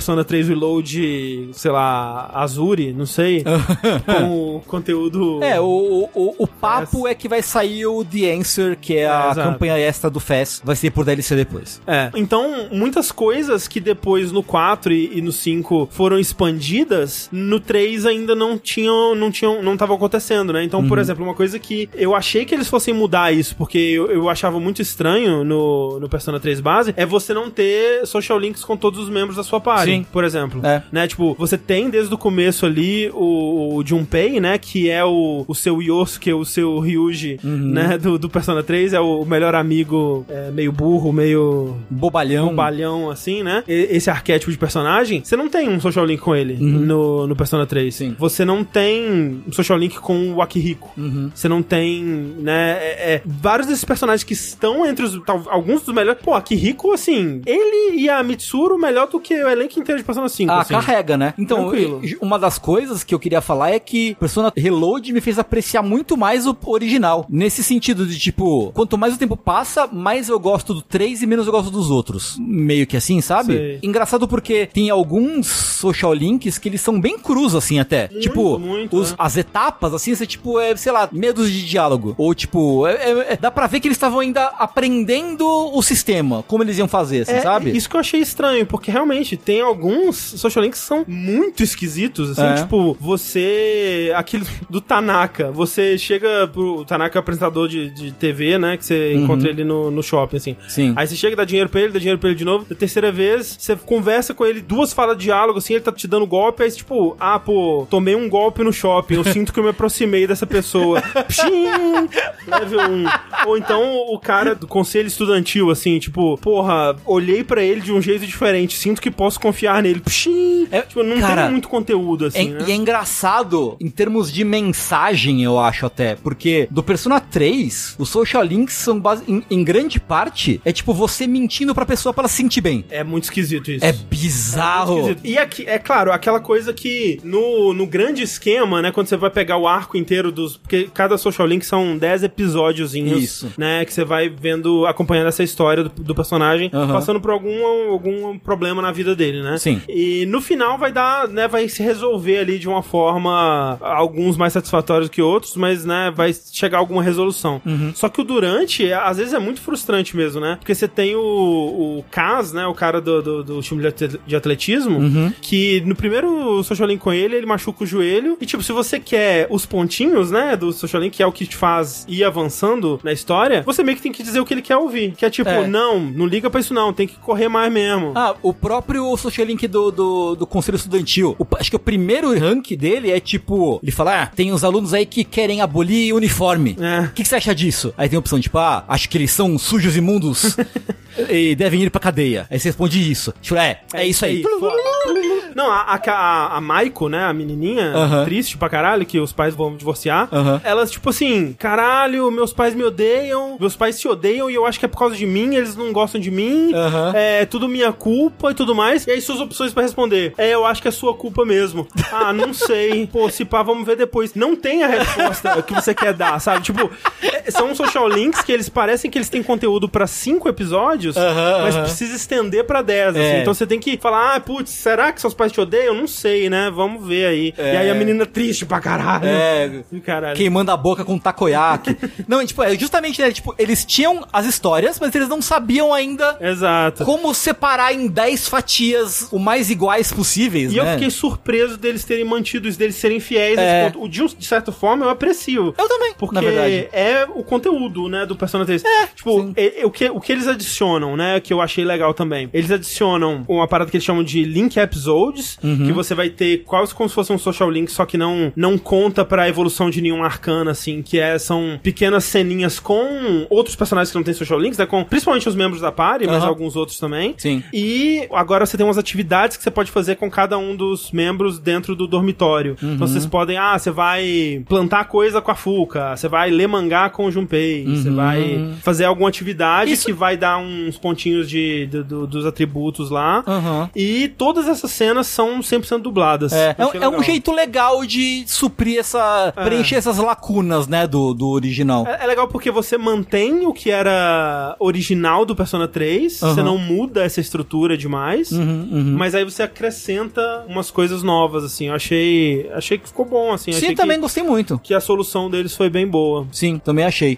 É, em termos de mecânica, mais eles fizeram, eles, que nem a gente falou, tem as mudanças de qualidade de vida do 5, então tem ícone mostrando onde vai ter, onde tem possibilidade de social link, essas coisas pra facilitar a vida, né? Porque nem tempo que não tem, mas hoje em dia. É, até questão de locomoção, né? Eu lembro que a gente recebeu um e-mail que eu acabei não, não selecionando, Hum. mas era alguém falando assim, pô, eu joguei um pouco, ou joguei tudo, não sei, do Portable quando saiu pra PC, né? Porque a, a versão que tinha desse jogo antes é a versão Portable, que no Portable você não tem controle direto do personagem na parte social, né? Você não mexe no, no boneco pra andar pelo mundo, né? É só menu, É né? como se fosse um menu que você escolhe pra onde você quer ir e tal. E a pessoa tinha gostado disso, tinha achado que era dava uma agilidade boa ali Uhum. e ela tava com medo de ser muito chato andar pelo mundo manualmente e tal. E eu pensei, tipo, não sei, tipo, eu, eu acho que ele, ele te dá uma agilidade boa o suficiente com essa coisa do teleporte, assim, Sim. que você abre um menu, você consegue ir pra quase todos os lugares que você quer, quase que instantaneamente, assim Uhum. como era no 5, mas ao mesmo tempo eu aprecio essa coisa de você andar pelo mundo, de você es- estar ali, sabe? De você Faz ver as pessoas, conversar com os NPC. É. Eu acho que tem uma, uma coisa. Porque senão você, tipo, se você resume todo o jogo a só menus, né? Você mu- tira é. um pouco da. Da magia, assim, É. fica tudo muito burocrático, eu acho. Então acho né? que é um meio termo que eu, que eu É, gosto. não, eu acho bom, acho bom. Uma coisa que eu gostei muito que eles deram uma mexida. Porque assim, eu não gosto do fato de que ele é, são dungeons procedurais. Acho meio meio é. Mas eu acho que eles deram identidades visuais e até de design de corredor, assim, é, legais pra cada, Cada sessão do Tartarus, assim, né? Tartarus, é. Cada uma tem um, um estilo, né? Como, como as salas se conectam de um jeito diferente e tal. Sim. Realmente não é, não é a, a melhor coisa. E, de novo, outra coisa que eu imaginaria, né? Isso tava, estava claro desde quando anunciaram. Mas se eu tivesse imaginado um remake de Persona 3 pós 5, eu chutaria que eles iam fazer dungeons mais únicas, como foi no 5, né? Mas não, eles, eles mantiveram a Tartarus meio que como era no original. Que, pra quem nunca jogou Persona 3, mas jogou o 5, por exemplo, imagina que a dungeon principal é o Mementos, basicamente, né? É. Que no Mementos você vai descendo, aqui você vai subindo, mas é indo andar a andar, e aí aqui vai ter, tipo, ah, andares que vai ser só monstro forte, aí vai ter um andar que vai ser muito maior. É, aí se você enrola muito no, na- no agulho, aparece o Reaper, dá É. tiro no seu cu. Mas basicamente só andares semi-idênticos, um atrás do outro, até você chegar no limite da, daquele período que você tá. E aí tem essa coisa, né? No Persona 4 era sempre que chovia, Uhum. no Persona 5 era em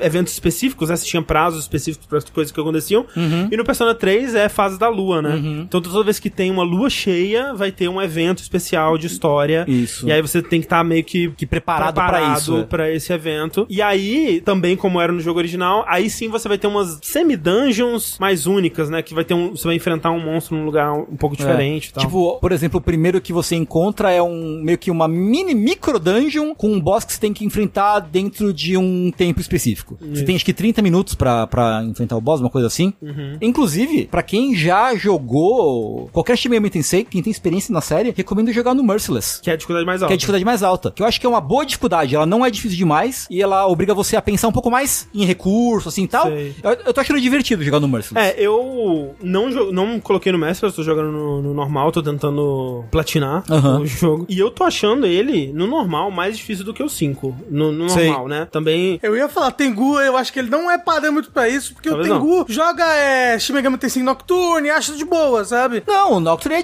o Nocturne é difícil, pô. Eu acho difícil. Tipo, o 5. O 5 Royal é baba, é muito fácil. É, então, o 5, eu- eu acho ele fácil. Tipo, eu Aham. tive o wipe algumas vezes, assim. Aham. Eu tô achando. Fácil é legal. É, o- eu tô achando o 3 um pouco mais difícil do que o 5. Uhum. Então, no, no normal, né? Tipo, já tive, sabe, aquela situação que você tá tudo bem, aí de repente um bicho te acerta com. Porque tem essa coisa, né? O, o Persona, Shin Megami Tensei, se o protagonista morre, acabou, né? Não, tem, não tem como reviver, não Uhum. Sim. tem nada, acontece nada. Você morreu, morreu. Uhum, uhum. É, então é, é muito fácil do, do, do jogo virar, assim. Você tá tudo bem e pá, morri. Opa, morri, perdi 40 minutos de jogo. Sim. Mas é, eu, eu acho que, tipo, mesmo no, no Merciless, quando você explora o Tartarus, acho que só de você quebrar aquelas os candelabrinhos, assim, sabe? O jogo te dá bastante recurso, tipo, de cura, de recuperar SP, dá bastante item pra você vender depois comprar equipamento. Então eu acho que ele, ele... Você tem como sobreviver, tipo, você não fica desesperado sem recurso, sabe?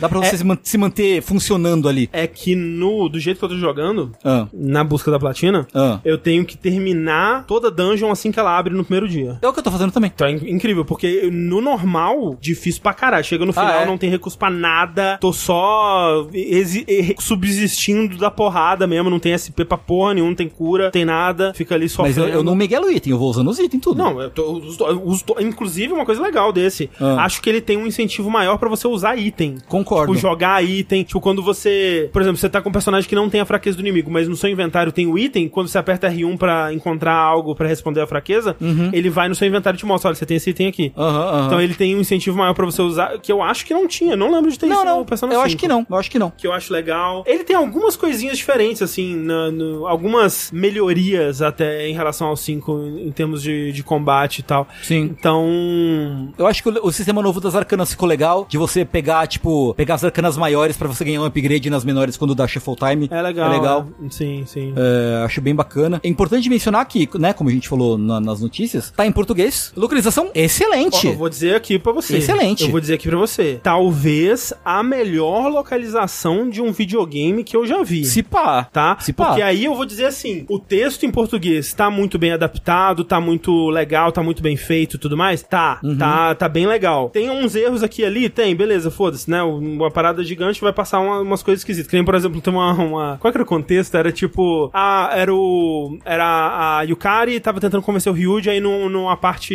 esquisita da cidade, uma parte meio violenta da cidade. Sim, sim, sim, sim. E aí, é, ela fala, vamos lá, não vai ter nada de ruim, não. Aí o, o Ryuji, o Ryuji Junpei. não, o Junpei, o Yosuke, ele fala assim, ele fala assim, é, tenho medo de ir lá e me deparar com morcegos e facas. Aham. E era bastões, Bastões, e né? facas, Tacos, né? Tacos de, de beisebol e, e- Sim. É, não, mas aí o, o Yosuke eu falei de propósito. é. É, é, é- chama de jum, jumento, né? Jumento. Então, assim, tem uns erros, beleza, né? Acontece. O lance pra mim, que me, me deixa muito impressionado com essa tradução, Hum. é que é um, um projeto que vem da base do jogo. Sim, sim. Porque, tipo, todo o texto no jogo tá traduzido. Sim. E o que você costuma ver desse, desse tipo de jogo é se o texto, no- o texto base, o texto é, vanilla, assim, né? O texto de diálogo e tal, ele é traduzido. Mas se tem um texto um pouco mais estilizado ou alguma coisa assim, não se traduz, porque cada idioma vai ter um tamanho de palavra, precisa encaixar essa parada aqui, o texto tem efeito em cima, como é que a gente faz isso e tal. Porque isso, a, a localização é quase que um, um pensamento póstumo do jogo, assim, né?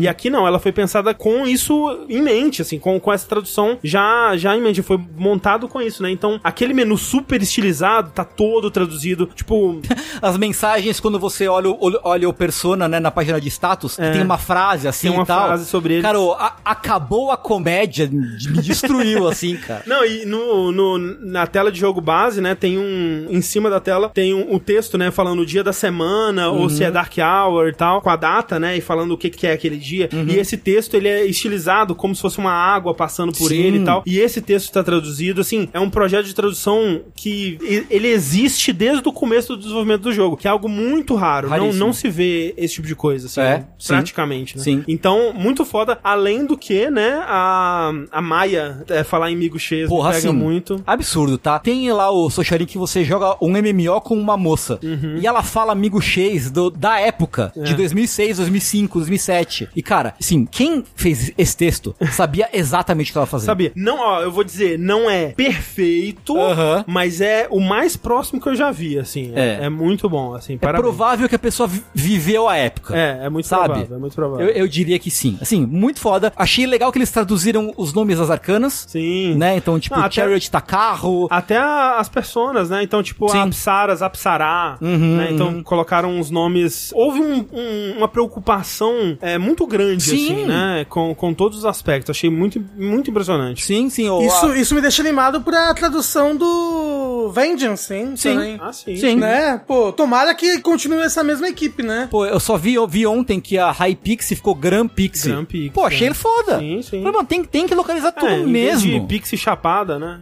Que seria o correto. Tudo mesmo mesmo, assim. Não, eu sou muito a favor. É, É, cara, que sim, puta trabalho, tá todo mundo de parabéns real, assim. é muito foda. Muito foda. E aí, assim, uma coisa que estavam me perguntando também sobre o Persona 3 era é, nessa questão da lentidão, digamos, da história, né? E acho que especialmente se você hum, tá vindo do, do 5 até o. Acho que até o 4 ele é mais interessante, mais rápido. Porque o 4 ele tem o lance do, do mistério dos assassinatos, né? É, quatro é bem devagar. É, ele demora, né? Mas eu acho que ele é, ainda assim, ele é mais rápido que o 3. Porque até você ser introduzido, que seja um grupo de antagonistas, que seja a um mistério maior, porque você meio que, tipo, tá, tem essa torre, a gente tá subindo ela, e por um, alguns meses é isso. Uhum. Não tem muito além disso. Então, realmente, ele é, ele é lento, né? Então tem um- uma construção aí que ela é mais demorada. Se eu fosse dizer assim, eu acho que o. Eu gosto muito dos temas que são abordados no Persona 3, mais do que necessariamente a, a história que é Aham. realmente contada com, com esses temas. Assim como eu, eu gosto mais dos personagens do 4 do que da história também, ou mesmo dos temas é, que, que são contados com a história dele. Sim. E, e aqui tem um pouco disso também. Eu acho que a história ela vai ficando mais interessante à medida que vão, você vai descobrindo, né, qual que é o propósito da, da- do Tartarus, né, o que que as pessoas envolvidas estão fazendo, né, o que que é esse grupo que tá tentando te impedir, o que que eles querem, pô, quem que é a, a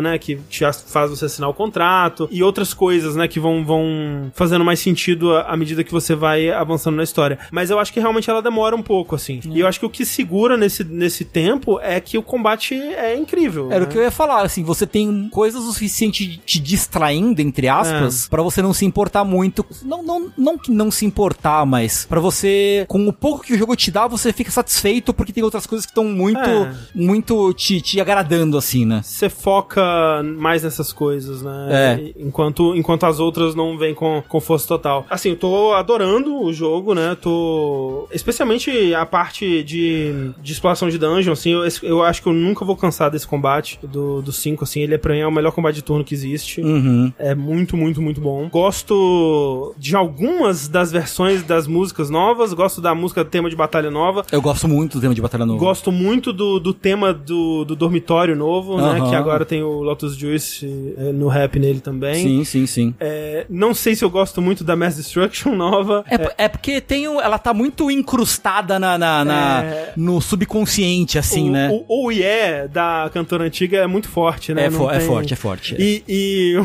coisa que o YouTube estragou pra mim completamente, que eu fui ouvir essa música no, no YouTube, Hum. e os comentários todos eram sobre o barulho de sapo que tem nela. Barulho de Porque sapo. todos os comentários eram emoji de sapo, assim, porque ela tem um.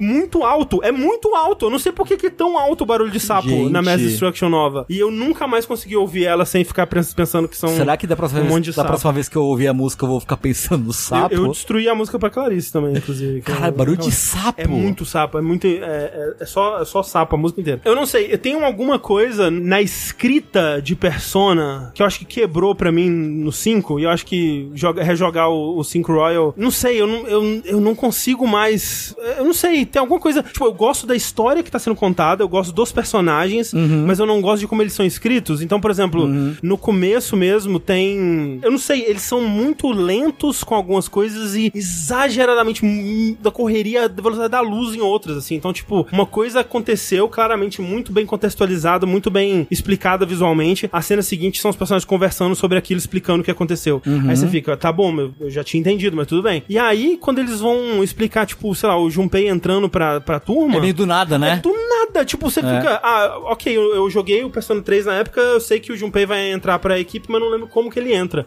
Vai ser legal ver. Aí, tipo, numa cena vivendo sua vida, na outra, eu aqui, pô, encontrei esse cara na rua aqui, ele agora faz É. parte do, do equipe, beleza? Ou, ou então quando eles vão explicar pro seu personagem que a gente caça sombra, tem essa torre mística e você agora faz parte da equipe, beleza? Tipo, tudo no mesmo diálogo. E aí, imediatamente em seguida, você já faz parte da trupe e tá caçando sombras com eles. E aí, imediatamente em seguida, você já é o líder. Aí você fica tipo, caralho, como assim, cara? É meio rápido demais, mu- é é. muito corrida. É, é muito. Tipo, a gente precisa chegar nesse ponto o mais rápido possível, sabe? Uhum, E aí, sei- não sei, me dá um. Me dá um. Me dá um nervoso, assim. Dá um é, o, o jeito que o jogo é escrito me dá um- um- uma coisa ruim, assim. Mas, como eu disse, eu gosto muito é, dos personagens em si, sabe? Uhum. Apesar disso, eu acho que eu só não gosto mais. é, só não gosto mais desses personagens do que os do 4. Aham. Mas, como eu disse, só o Akihiko aqui pra mim já carrega, Carrega, o, né? o 5 inteiro, assim. Não tem ninguém dos 5 que chega aos E pés. tem cachorro, né? Porra, tem cachorro. é Tem verdade. cachorro, não tem cachorro. jeito. É, é muito difícil. É muito difícil pra mim olhar os defeitos do, desse jogo, porque eu tenho uma, uma relação muito sentimental com Persona 3. Então é, é complicado pra mim. Tipo, até, até, até ver os problemas é. Sei, sei. É errado. É errado. Ó, até, olha ó, o Freud, Freudian Sleep aí. É errado pra mim ver os, os problemas desse jogo. E é curioso, engraçado estar jogando esse jogo agora, porque ele foi meio que a minha introdução a. a- Foi quase que a minha introdução a Shin Megami Tensei. Sei. Porque quando ele tava pra sair, foi quando eu comecei a namorar minha ex-esposa. E aí, tipo, foi o primeiro jogo que a gente pegou e, e acompanhou junto o lançamento e curtiu. Pô, e aí o jogo saiu, eu comprei o jogo, importei o jogo dei de presente pra ela. Aí, tipo, chegava o final de semana, ia na casa dela, pra gente, ela ficava jogando, eu ficava assistindo, a gente ficava comentando o jogo. E aí, pô, eu lembro até hoje do dia que, que ela terminou, eu tava lá assistindo e, pô, tipo, aquela, aquele final desgraçado do, do, do, do. Persona 3, assim e tal. Foi um jogo que marcou, quando saiu o original, foi um jogo que marcou o começo de vários ciclos da minha vida, assim, incluindo esse. E agora, quase 20 anos depois, é um jogo que tá chegando e eu tô jogando enquanto eu encerro vários desses mesmos Uhum. ciclos da minha vida, assim. Então é muito, tem um, tem um peso emocional muito grande pra eu Ah, conseguir avaliar esse jogo de maneira fria, sabe? Mas, tipo, Persona 3 é um jogo muito, muito especial pra mim, assim. É muito, muito, muito foda. E, e é um jogo, e é um jogo que fala sobre, dentre outras coisas, processar luto. Sim, é, isso é Né? uma coisa importante de dizer também que eu vi algumas pessoas se deparando com o tom do jogo, né? Uhum. Depois de vir talvez do 4 ou do 5. E é um tom bastante diferente, né? Sim. Tipo, o, o 4 é a Aventuras dos Amigos pela Cidade. Scooby-Doo. Scooby-Doo. O, o 5 é tipo, vamos lá, pun- punk rock luta contra a sociedade. Esse é, é isso, né? Tipo, é, é, é- os social links são todos sobre alguém processando alguma perda, ou passando por ela, Sim. ou tendo que abandonar alguma coisa na vida. Ou, ou é tipo, ou tipo, tendo que aceitar que tá perdendo uma coisa Exato, e não conseguindo, exato, exato. né? E E tanto- a história principal inteira é sobre isso. Né? É, então, engraçado, né? Porque tanto aquilo que a gente falou sobre no social links, você quase sempre começa falando o que a pessoa quer ouvir. Isso. Só. Como se fosse um artifício, quase como uma psicologia reversa pra você conseguir ajudar essa pessoa a processar aquele problema e chegar numa resolução do outro lado, Pra né? você começar. Eu tô, eu tô do seu lado pra É. depois dar o. É, é, dá, aham. dá invertida assim, Sim, né? sim. É, e, e até por esse lado, tipo, por um lado parece um, um- quase um erro até, de um- uma, uma, uma falha de, de roteiro, de escrita dele, mas é interessante por esse lado, né? Sim. Porque você tá, quando você vai, às vezes, consolar um amigo, uma pessoa querida que tá passando por uma situação difícil, nem sempre o que a pessoa... né? nem, nem sempre o que, a precisa, o que a pessoa precisa na hora é, tipo, ou de uma solução pro problema, ou de, tipo, acorda pra vida, tá É, ligado? tipo, al- alguém que mande a real e fa fale, É. tipo, ah, ah, eu, vou, eu vou te contar umas verdades. É, aqui. Sem papas é. na língua, né? Exato, Às vezes, às vezes não é aquilo que vai funcionar, não é- não é aquilo que a pessoa precisa naquela hora. né? Às vezes ela só quer alguém pra se ficar triste junto com ela, ou ficar bravo junto com ela. Então, por esse lado, eu acho que tem valor também, é, ainda que de uma, de uma forma crua, que dá pra ver, né, que a distribuição da história entre as etapas é um pouco é, falha Sim, de sim, vez em sim. quando. Mas vejo valor nisso também. Tem valor, eu acho que tem valor. Ele acaba sendo um meio termo aí entre as melhores partes do 5 e ao mesmo tempo um retrato do jogo que Persona 3 foi na, na época dele, assim. Sim. Então eu acho que eles conseguem trazer muito disso também. Sim. E aquilo, eu, como eu disse, eu joguei o Persona 3 é, só na época, assim, tem muito tempo, então eu não lembro muito dos detalhes. Eu, eu lembro mais dos, dos grandes pontos da história, assim, né? Uhum. E eu sei que pra onde essa história vai é, é muito, muito bom, muito impactante. É Muito, bem bom. muito. Vale muito a pena. É, assim. ele, ele é um jogo que começa meio devagar, né? Uhum. Como você tava falando, mas acho que, especialmente assim, quando ele engata, ele engata legal. E aí, assim, o final desse jogo é assim, é, é o melhor final de- dos três personas novas, assim, de longe. O que você acha do, do The Answer como sequência desse filme? Eu acho uh, esquisito. Ah. Eu acho esquisito. É, eu- tem coisas no The Answer que eu gosto,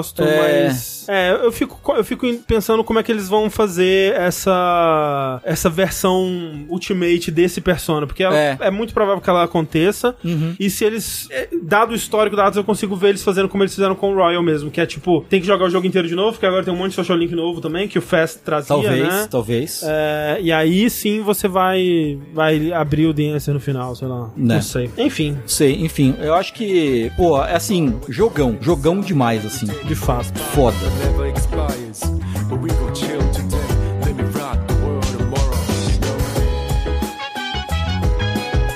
Então pro nosso bloco de perguntinhas dos ouvintes. Você pode mandar a sua perguntinha pra gente lá no nosso e-mail, que é o vértice.jogabilidade.de, ou no nosso usuário do Telegram, que é o arroba jogabilidade. Lá você pode mandar pra gente perguntas, temas para discussão e outras coisinhas mais que você quiser que a gente fale sobre aqui no Vértice. E aí, nós vamos ler o seu e-mail aqui e você vai poder soar mais ou menos assim. Cordiais saudações jogabililords. Me chamo Nicolas, sou um geólogo de 30 anos e comecei a comprar jogabilidade quando tinha 23. Amo o conteúdo que produzem e desejo tudo de melhor pra vocês. Obrigado pelo trabalho incrível. Vocês acham que quem pirateia muitos jogos tem menos vontade de se dedicar e finalizar eles? Ter acesso a muitos jogos sem ter pago nada por eles estimula a pular de um para o outro, enquanto pagar pelo jogo gera um sentimento de fazer o dinheiro valer e aumenta a vontade de terminar o jogo? Lembro do André falar que ele teve uma fase na vida dele que ele queria mais ter jogos do que jogar eles. O que vocês acham que gera esse sentimento? Como vocês se relacionam com pirataria e ter jogos demais à disposição? Isso afeta o engajamento do jogo? Obrigado e um grande abraço para meus criadores de conteúdo favoritos. Favoritos. Obrigado. Obrigado, Nicolas. Não sei vocês, mas eu, eu acho que não tem a ver com pirataria necessariamente e mais com a disponibilidade. É, a Isso. disponibilidade grande ao jogo, porque eu lembro disso desse fenômeno acontecer, por exemplo, também, naquela época do que começou o Humble Bundle, que todo mundo comprava todos os Humble Bundles. Então, tipo, Isso. comprei um Humble Bundle com 40 jogos. Ah, Joguei 5 minutos de cada. E é isso, assim. Não, não, não. Pô, você jogou 5 minutos de É, cada? na- na maioria eu o, joguei. o, o comum é ou você instala e nunca abre, ou você nem instala. É, sim, o sim. jogo. É, também é muito comum a gente fazer essa ideia aqui, que é a gente ir saltando de jogo em jogo por 5 minutos. É. Então acho que ter isso de, de uma disponibilidade muito grande de jogos faz você ter uma dificuldade de focar,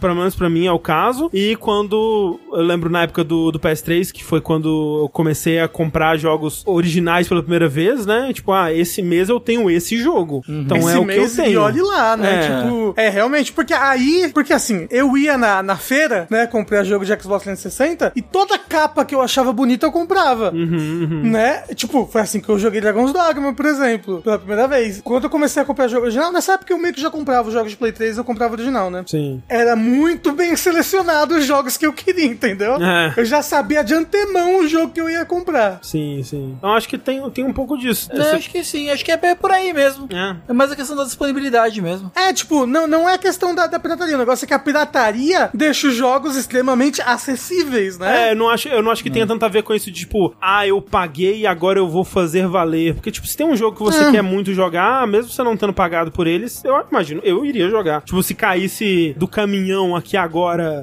GTA 6, pô, eu ia jogar, mesmo sendo de graça. É, não, tipo, Ah. tinha, tinha vários jogos do 360 que eu comprava pirata, e vários eu só jogava um pouquinho, mas quando eu gostava de um jogo, eu jogava até o final, né? Sim, sim. Mas aí, tipo, nessa época, Rafa e Tengu, que viveram mais essa época do, do camelô do PS2 e o- outros consoles aí, como é que vocês faziam pra focar? Vocês, tipo, não, eu vou escolher, eu vou ficar nesse aqui. Eu vou ficar com um jogo que tem capa de anime. Entendi. É isso. Aí o que tiver mais a capa de anime é, É, o o que cri- você... o critério é esse, entendi, exato. entendi. Então, porque o, o negócio é que eu não tive Play 2, né? Ah, sim. E, e aí, então, tipo, a minha experiência com os jogos piratas é o Play 1, muito, muito, muito. Eu tinha um zilhão de jogos, mas eu era criança. E era, era, era- assim, dito isso, quando eu era adulto, também era pela capa, né? Mas, mas eu era criança. Aí realmente era completamente pela capa o jogo e, e muitas vezes era outras pessoas compravam pra mim, sabe? Tipo, meu padrasto tem a Santa Efigênia, ele voltava com um bando de jogo que, sei lá, que o cara recomendava pra eles, né? é Sim, que nem o sim. Sushi falava que tinha um moço que o pai dele falava, ah, dá uns jogos aí. Aí o moço dava uns jogos pro pai dele que provavelmente tava encalhado. Aí o Sushi jogou os JRPGs tudo. Sim, sim. então, eu também tinha um monte de jogo assim. Mas, quando, aí na época do 360, que eu, eu ia eu mesmo, né, na feira pra comprar, eu pegava os jogos pela capa, mas eu também lia a revista.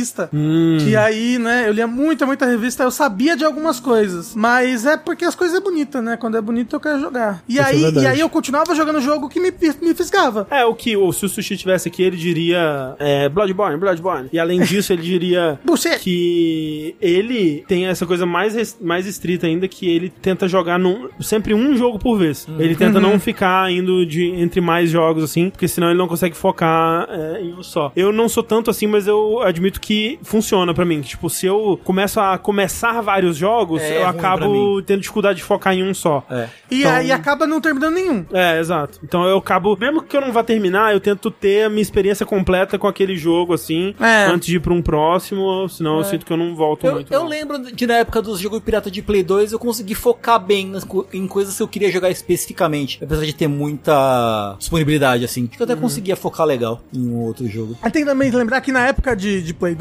a gente era adolescente, né? E aí tem todo não. o te- Era assim. Eu tinha tem 32. todo o tempo disponível do mundo. que tinha 32 aqui. Que ódio. É verdade. É, obrigado, Nicolas, pelo seu e-mail. Obrigado. Lê pra gente o próximo aí, Rafa. Olá, jogabililíricos! Tudo bem com vocês? Meu nome é Arthur Lamounier, tenho 31 anos, biólogo e atualmente número quarto. Ah, não. E atualmente no quarto. Pensei que era número. E atualmente no quarto e último ano do doutorado, olha só. Minha perguntinha barra reflexão desse e-mail vem de um sentimento muito frequente que tem afetado minha relação com joguinhos e também com a literatura. E que nasce do fato de meu trabalho e minha vida acadêmica envolverem longas e exaustivas horas de escrita, revisão e leitura de artigos. Recentemente descobri Outer Wilds, um jogo muito interessante que se apoia na descoberta de mensagens, segredos e exploração para avançar sua história. Porém, a quantidade enorme de conteúdo escrito no jogo, né, nem tem tanto assim, me causou uma espécie de fadiga mental, quase como um PTSD do trabalho. E até agora não consegui jogar mais do que sessões de 30 minutos do jogo sem antes me sentir esgotado e não ter aquele prazer de mergulhar completamente na experiência interativa de um videogame. Essa mesma sensação apareceu em outros vários jogos do mesmo estilo, aqueles com muito texto, pouco ou nenhuma cutscene e material pesado de lore presente em textos, tomos, etc. Minha pergunta barra reflexão é: vocês acham que isso acaba se tornando um defeito ou é só um estilo narrativo dos jogos? Vocês sentem algo parecido com essa fadiga mental? Se sim, como vocês lidam com esse sentimento de querer abandonar aquele jogo porque ele quase virou um trabalho? E, por fim, qual a parcela de culpa desses tempos onde tudo é acelerado, tiktokizado e ultraprocessado para o consumidor? Continuo trabalhando incrível de vocês trazendo risadas, informações e ótimos papos sobre esse mundo dos joguinhos que tanto amamos. Forte abraço, Arthur. Obrigado, Arthur, pelo seu e-mail. É, TikTokizado é o Zelda lá, pô. Bom. É, pô, é, todo jogo com- tinha que ser tiktokizado Exato. agora.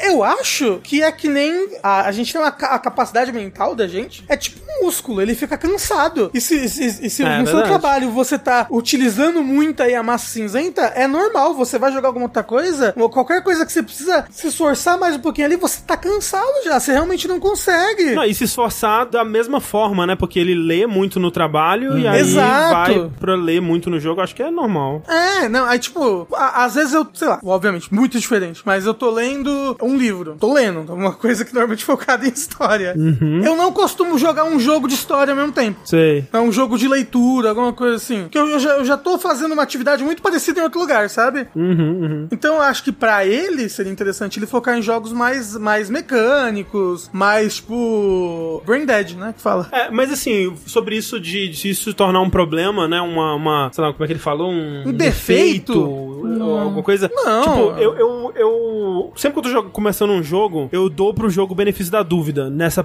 nessa questão da narrativa do jogo. Então, pô, se o jogo tem documentos pra ler, eu vou tentar ler. Se ele tem audiolog, eu vou tentar ouvir. Se ele tem, tipo, ah, diálogos opcionais, eu vou tentar fazer e tudo mais. A maioria dos jogos, a bem a verdade, é que não tem coisas super interessantes nesses conteúdos, assim. A maioria dos jogos não tem. A, a história não é super envolvente, caralho, que história incrível. A maioria. Então, a, ca- alguns desses jogos eu acabo, tipo, ah, tô, tô indo pro final do jogo, já não tô mais lendo audiolog, não tô ouvindo audiolog, não tô lendo documento, meio que foda-se. E aí eu fico pensando, putz, será que eu tô, eu tô virando um, um tiktokizado? Será que eu não tenho mais paciência pra ler? Será que eu perdi isso em mim? E aí chega um jogo tipo Control, por exemplo, ou Baldur's Gate 3, por exemplo, que tipo é tão interessante o que tá escrito, é, é tão bem escrito, é tão fascinante que não é nenhum trabalho ler. Tipo, eu, eu queria ter que tivesse mais coisa pra ler no Control, sabe? Eu queria que tivesse mais diálogo no, no Baldur's Gate 3, por exemplo. Então eu acho que é, é um pouco é um pouco isso, assim. Eu, eu dou o benefício da dúvida do jogo me fisgar, sabe? Eu, eu, eu estou disposto, venha, me fisgue. Às vezes não rola.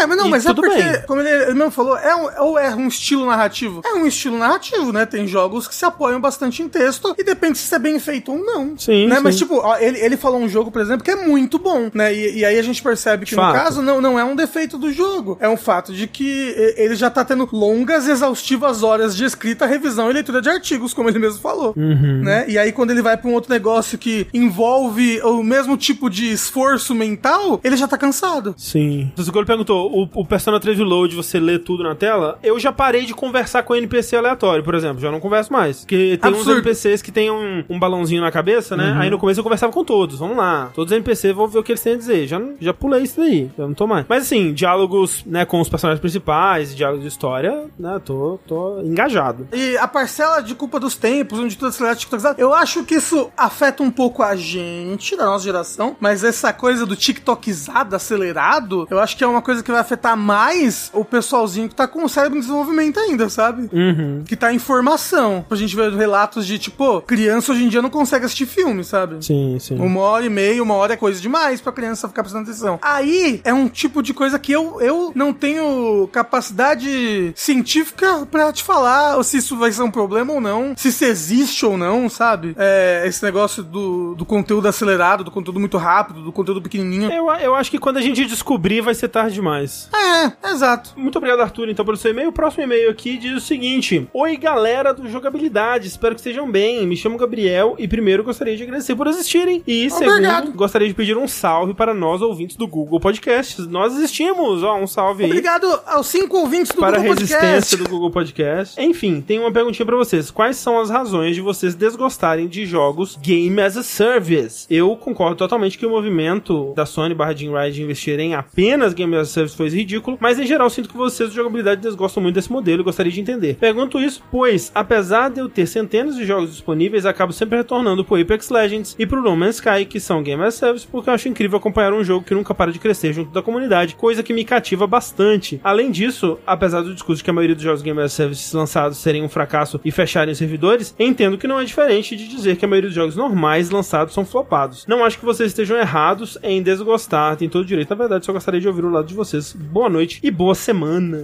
Então, tem algumas coisas aí, né, so- sobre isso do, é, dos, do comparação com jogos normais, normais, é, que lançam e flopam e tudo mais. A diferença é que sim, de fato, a ma- se você for pegar estatisticamente, a maioria dos jogos que lançam flopam e, e tal. Só que o lance é que quando um game as service ele flopa e o estúdio abandona ele, o jogo meio que para de existir, né? Exato, ele deixa de existir. Tipo, você para de poder jogar. E aí a pessoa que já investiu, seja, horas e dinheiro, dali a seis meses, aquele serviço não existe mais, né? E aí é meio paia, além do aspecto de, de preservação, né? E o, e, o, e o jogo normal, em sua maioria, pelo menos, ele vai, ele vai continuar existindo, mesmo que, mesmo que flopado. E uma coisa, pelo menos pra mim, é que o, o Game as a Service ele vem junto com um pacote de, de monetização do inferno, né? Costuma vir, é. Além desse pacote de monetização do inferno, várias técnicas de retenção de público, de vício, de. sabe, de, de, de fomo, de gerar fomo nos usuários, tipo. técnicas estudadas Não- pra não te acontece. cutucar É, exato, ali, né? exato. Onde, onde funciona, né? É meio, é meio predatório. Pode ser, né? Nem todos são, É. mas, mas pode ser. Exato, nem todos são. Ele deu dois exemplos bons, inclusive, no, no Man's. Sky, sabe? O Apex Legends. É, por exemplo, agora tem o Helldivers aí que parece, pelo menos por enquanto, tá fazendo bem também essa parte, né? De progressão e tal. Eu acho que o lance pra mim é quando os jogos começam a vir como Game as Service por conta de uma decisão é, financeira da publisher, né? Ou quando eles começam a colocar é, é, é, essa estrutura em jogos que não precisavam, né? Então, por exemplo, você vê lá o jogo do, de multiplayer do Last of Us que foi cancelado. Foi cancelado porque ele tinha que ser um jogo imenso de serviço. Ele não podia ser só um jogo é, multiplayer normal. Quando você vê um estúdio que claramente não tem expertise nem interesse em fazer um jogo desse tipo, mas que é colocado pra Redfall. fazer é, o Redfall, o, o Liga da Justiça, né? São jogos que, que são colocados nesse caminho porque é o caminho, do ponto de vista do estúdio, dos investidores, o mais economicamente viável, né? Aí o Game as Service começa a vir com essa bagagem de coisas negativas que me dá uma preguiça, assim. Mas sem dúvida tem bons exemplos, né? Normal. Eu acho que se não, não tivesse, não teria virado o que é, né? Não teria feito tanto sucesso e dinheiro para os outros virarem os olhos e quererem replicar, né? Exato. O, o- acho que o problema, o negócio que a gente tem desse desgosto com Game as a Service hoje em dia é o fato desse movimento empresarial, empresarial capitalista de ter visto, olha, Game as a Service é uma mina de ouro. Tudo agora tem que ser Game as a Service. Isso. é. Sabe? E aí, eu forçar os desenvolvedores e as empresas a fazerem os jogos aí que vão flopar e deixar de existir. Exato. É, e aí né, vira um, um- o Liga da Justiça agora, né? O Liga da Justiça não, o. Esquadrão Suicida. Que a- a- quem diria, né? O Warner já falou que foi abaixo das expectativas, né? E um fracasso aí, em todos os sentidos. E fico preocupado com o futuro da Rocksteady. Eu não sei se a gente vai ver notícias de demissão em massa deles em breve, se o estúdio vai continuar existindo, se eles vão ter mais uma chance. Meio assustador. Mas, enfim, obrigado, Gabriel, obrigado, é, Arthur, e obrigado, Nicolas, pelos seus e-mails. É, muito obrigado a todo mundo que mandou, tá? Se você mandou e não foi lido aqui ainda, talvez a gente leia no próximo episódio, porque tem bastante gente mandando, fico muito feliz. Então continue a mandar, por favor. always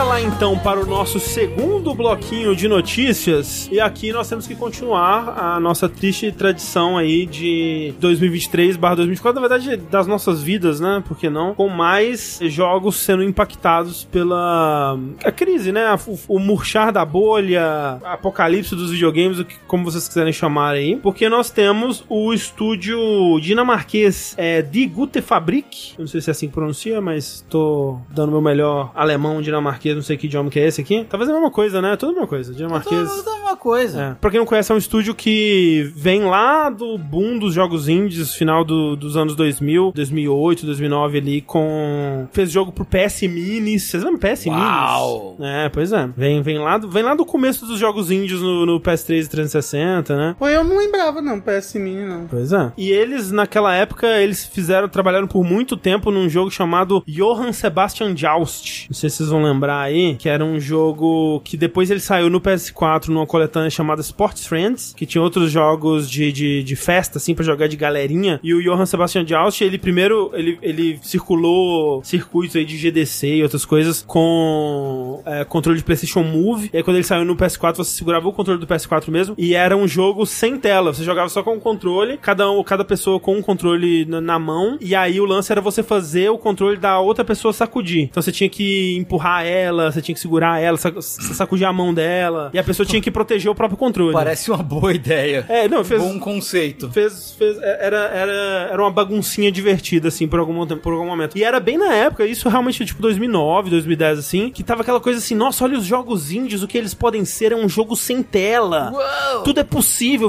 videogames, um conceito, uma ideia. E, e eles, ele é um, é um estúdio que tava nessa, nessa vibe aí. E aí eles fizeram Sports Friends em 2014, eu acho que lançou. Daí, depois que, a próxima vez que a gente for ouvir falar desse estúdio, foi com Mutazione, o jogo de, de 2019, um Adventure de 2019, ficou muito bem falado. E eu sempre tive muita vontade de jogar, mas acabei nunca jogando. E ano passado, eles lançaram aquele Salt Sea Chronicles, que é outro Adventure que eu também não joguei. E agora me sinto mal, porque o estúdio, ele tá meio que entrando num, num hiato, assim, ele tá meio que debandando, né? Porque o que eles disseram, a cena de publicação e investimento para companhias e projetos da nossa escala está tão difícil atualmente que tornou impossível gente conseguir financiamento pro próximo projeto sem uma grande mudança, né, nessa, nessa escala. E aí eles pararam o desenvolvimento é, no próximo projeto deles no dia 19 de fevereiro, usaram o dinheiro que restava ali da companhia pra dar mais um mês de salário pra equipe atual enquanto eles tentavam buscar outras oportunidades aí. E eles vão continuar tentando buscar financiamento pro projeto, mas eles vão ter que fazer outra coisa enquanto isso, né? Porque não, não tem, tem precisa viver, precisa comer, pagar aluguel,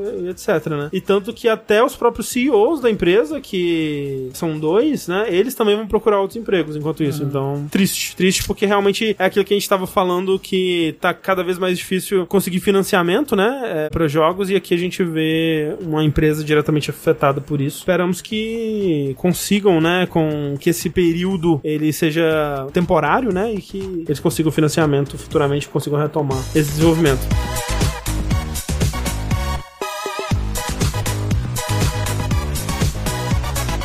Além disso, tivemos mais demissões em massa em grandes empresas, empresas maiores aí. No caso dessa vez, na Supermassive Games. Supermassive é o estúdio que fez o Until Dawn, fez a antologia Dark Pictures, fez o The Quarry. Atualmente estava trabalhando, tá trabalhando no Little Nightmares 3, né? Não foram eles que fizeram Little Nightmares 1 e 2, mas eles estão assumindo agora o desenvolvimento do 3. E estavam trabalhando também num jogo single player baseado no universo de Dead by Daylight. O que isso quer dizer, eu não faço ideia, mas eles anunciaram isso há algum tempo aquele É recente, né? The Casting of Frankstone. É. E aí, um estúdio composto por 300 pessoas, eles foram comprados por uma empresa Nordisk Films em 2022. Os cofundadores do estúdio, talvez já vendo aí alguma mudança interna, deram no pé na empresa algumas semanas atrás. E agora, esse estúdio de 300 pessoas vai demitir mais ou menos um terço dos seus funcionários, vai passar por essa reestruturação. Avisaram que tem 150 pessoas em risco e que vão demitir por volta de 90 depois que eles fizerem a, Essa reestruturação. essa reestruturação, essa, essa avaliação aí, quem eles podem manter, quem eles vão ficar. E aí, isso tá vindo antes porque é um estúdio britânico, né? E por conta das leis do Reino Unido, eles requerem que haja um aviso prévio antes de ocorrerem demissões em massa, assim. Então, infelizmente, mais um caso, né, de um estúdio sendo afetado por essa redução do mercado que aconteceu depois da, da, da bolha de 2020. Supostamente, né? Supostamente. Supostamente. É o que eles disseram no, no, no tweet deles, pelo menos.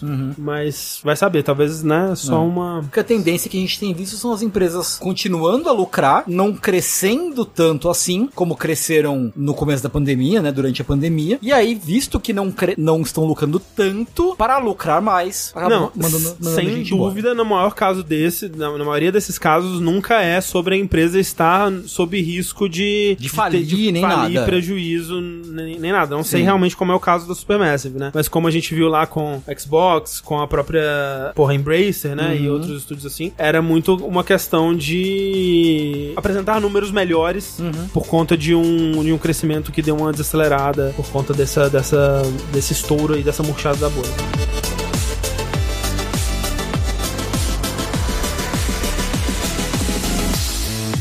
Uma outra notícia, uma boa notícia, que eu acabei colocando aqui na pauta também, é sobre Little Devil Inside. Vocês lembram de Little Devil Inside? Não. Você lembra de Little Devil Inside, Rafa? Aquele jogo de queimar o orfanato? Não, não tem nada a ver com queimar orfanato, não. Até onde eu sei, talvez. Então não sei o que você tá falando, não. Ó, Little Devil Inside é um jogo que ele apareceu pra maioria das pessoas em 2020, em algum evento da Sony, e era um jogo com um estilo visual muito único, chamou muita atenção. Tava pensando em Little Inferno. É, exatamente. Ele tinha um estilo visual muito único que lembrava uma coisa meio stop motion, assim, meio papercraft, talvez. É, ele usava aquele tilt shift, assim, com a câmera é, com profundidade de- campo, dando a impressão de que era tudo uma maquetezinha e tal.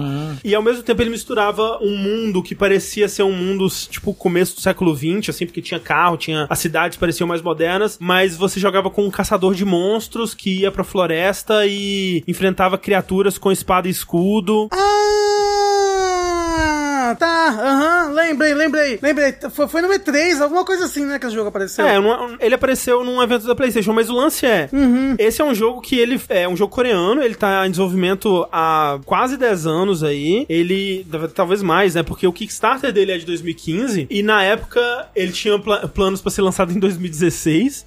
Não. E quando eles lançaram o Kickstarter, teve mais aderência do que eles esperavam e o escopo do projeto mudou. Aí eles passaram pra 2018, não foi? Aí tiveram um, contrato aí com a, com a Sony, né? E aí mostraram pra lançar em 2022. A última vez que a gente viu esse jogo, na verdade, foi em 2021. Não conseguiram bater a data de, de 2022, obviamente. E tava meio sumido, assim. Tinha aquele papo até de que, ah, será que é mais um caso desses de Kickstarter que desapareceu e nunca vai dar é, resultado do projeto e tal? Eis que do nada surge um novo trailer do jogo, agora migrado pra Unreal 5, com muitas das mesmas é, ideias e conceitos, né? E já parecendo um jogo muito mais avançado, muito mais bonito e tão único quanto ele parecia das primeiras vezes que foi mostrado, assim. É um jogo, pelo que eles mostraram no trailer, não sei se parece um jogo necessariamente bom de jogar. O controle do personagem parece esquisito, os combates parecem meio esquisitos e tal, mas é um jogo tão interessante, tão ambicioso no que ele tá se propondo a fazer, que chama muita atenção por conta disso, que ele, ele tem elementos de jogo de sobrevivência, então, tipo, ele é muito sobre a viagem, tipo, você tem objetivo, você tem umas caçadas que você precisa fazer, é um mundo que tem criaturas místicas e, e, e ciência, né, e você precisa pesquisar essas criaturas e tudo mais, e caçar elas, e pelo que eles falam, muito desse processo é o perigo de viajar por esse mundo, assim. Então você faz viagens, você precisa decidir o meio dessa viagem, durante a viagem vão acontecer eventos, né, perigosos que vão afetar a sua viagem, e como que você vai sobreviver a essa viagem, e as coisas inesperadas que podem acontecer nessa viagem, até você caçar o monstro, voltar, e aí na cidade tem um lugar mais social, mais pacífico pra você, sei lá, se preparar pra próxima missão e coisas do tipo assim. Então ele parece ser um jogo muito interessante, visualmente ele é bem, bem bonito, ele é bem, é bem é, único mesmo, né, na, na- no, estilão dele, assim. Eu tô bem curioso pro que vai ser esse, esse jogo. Você não, não lembrava dele? Não,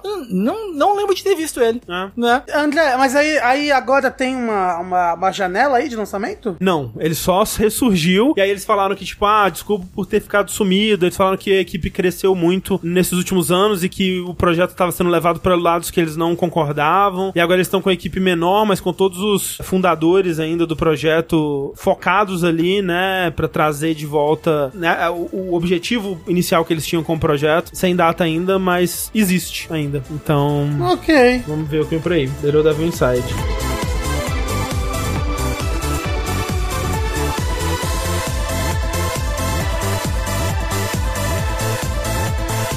Agora, para nossa última notícia aqui, nós vamos falar do tal do DLC de Elden Ring, né? Que assim como nós tivemos o Nintendo Direct, logo em seguida tivemos aí, bem em seguida mesmo, né? A gente fez a mesma live, o trailer de Shadow of the Earth Tree. E pra falar sobre esse trailer, nós trouxemos aqui um convidado especial, Eduardo Sushi. Palmas. Bloodborne, Bloodborne. É isso aí. Buceta.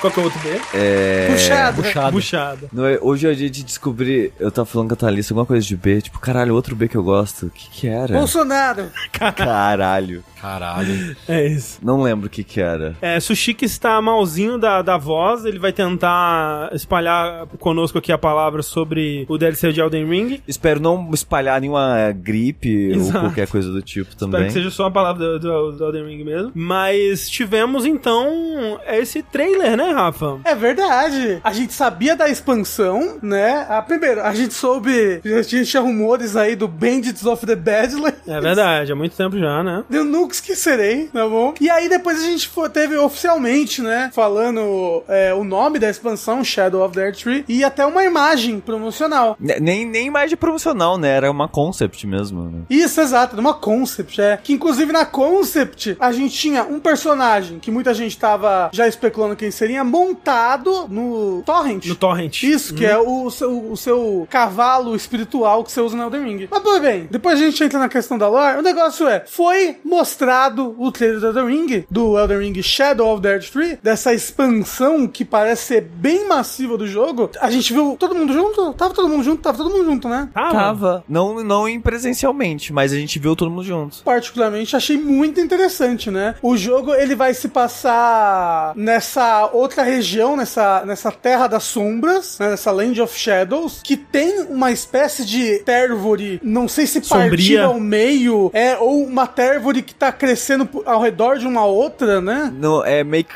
é, assim. O pessoal já sabia tudo desse DLC antes do DLC sair por causa da, da, da concept, tá? Só queria É, dizer isso. Pois é. A concept mostrava, né, uma, um, meio que um- uma paisagem, como se fosse uma planície, assim, com o Mikela, que na época já sabiam que, ela, que era o Sim. Mikela no Torrent, que já sabia que o Torrent era o cavalo do Mikela, e essa árvore no fundo, né? A árvore, o pessoal já foi, então, beleza, essa árvore aí é uma árvore parasita, e tem o nome da árvore lá, que é uma árvore que cresce em volta da outra árvore, Isso. roubando os nutrientes dela. O pessoal já tava tipo, oh, é, então é uma árvore sugando a outra árvore, o que que isso quer dizer? Blá, blá, blá. Só pra deixar mais contextualizado, o DLC ele vai se passar nessa área separada, tipo como o DLC de Dark Souls às vezes é, né? Que você. Só que dessa vez não é viagem no tempo. O Miyazaki falou em isso. entrevista que você vai viajar por uma outra área no mesmo tempo, que por algum motivo ela foi separada. Isso. É. Dessa realidade. É, mas se você for ver Viagem no Tempo, a gente tem no Dark Souls 1 e no segundo DLC do Dark Souls 3, né? Acho que só. O 2 eu acho que é também. Não, não, não. O 2, a, a- o não, os, os reinos que você acessa estão no mesmo tempo que você tá. O Bloodborne é meio viajando no tempo também, né? Me- É meio viagem no Meio O que- Bloodborne Não, é não. meio que viagem não, no tempo. Não, porque no Bloodborne você vai pra uma dimensão dos pesadelos, mas é o Que mesmo é tempo. toda Do no passado. passado. Não Ela é, não é no passado. Sobre É coisas, ambientada é no tudo passado. do passado dela. Não, é sobre coisas que estão lá desde o passado, mas não é uma viagem no tempo. Mas são coisas pessoas que estão passado.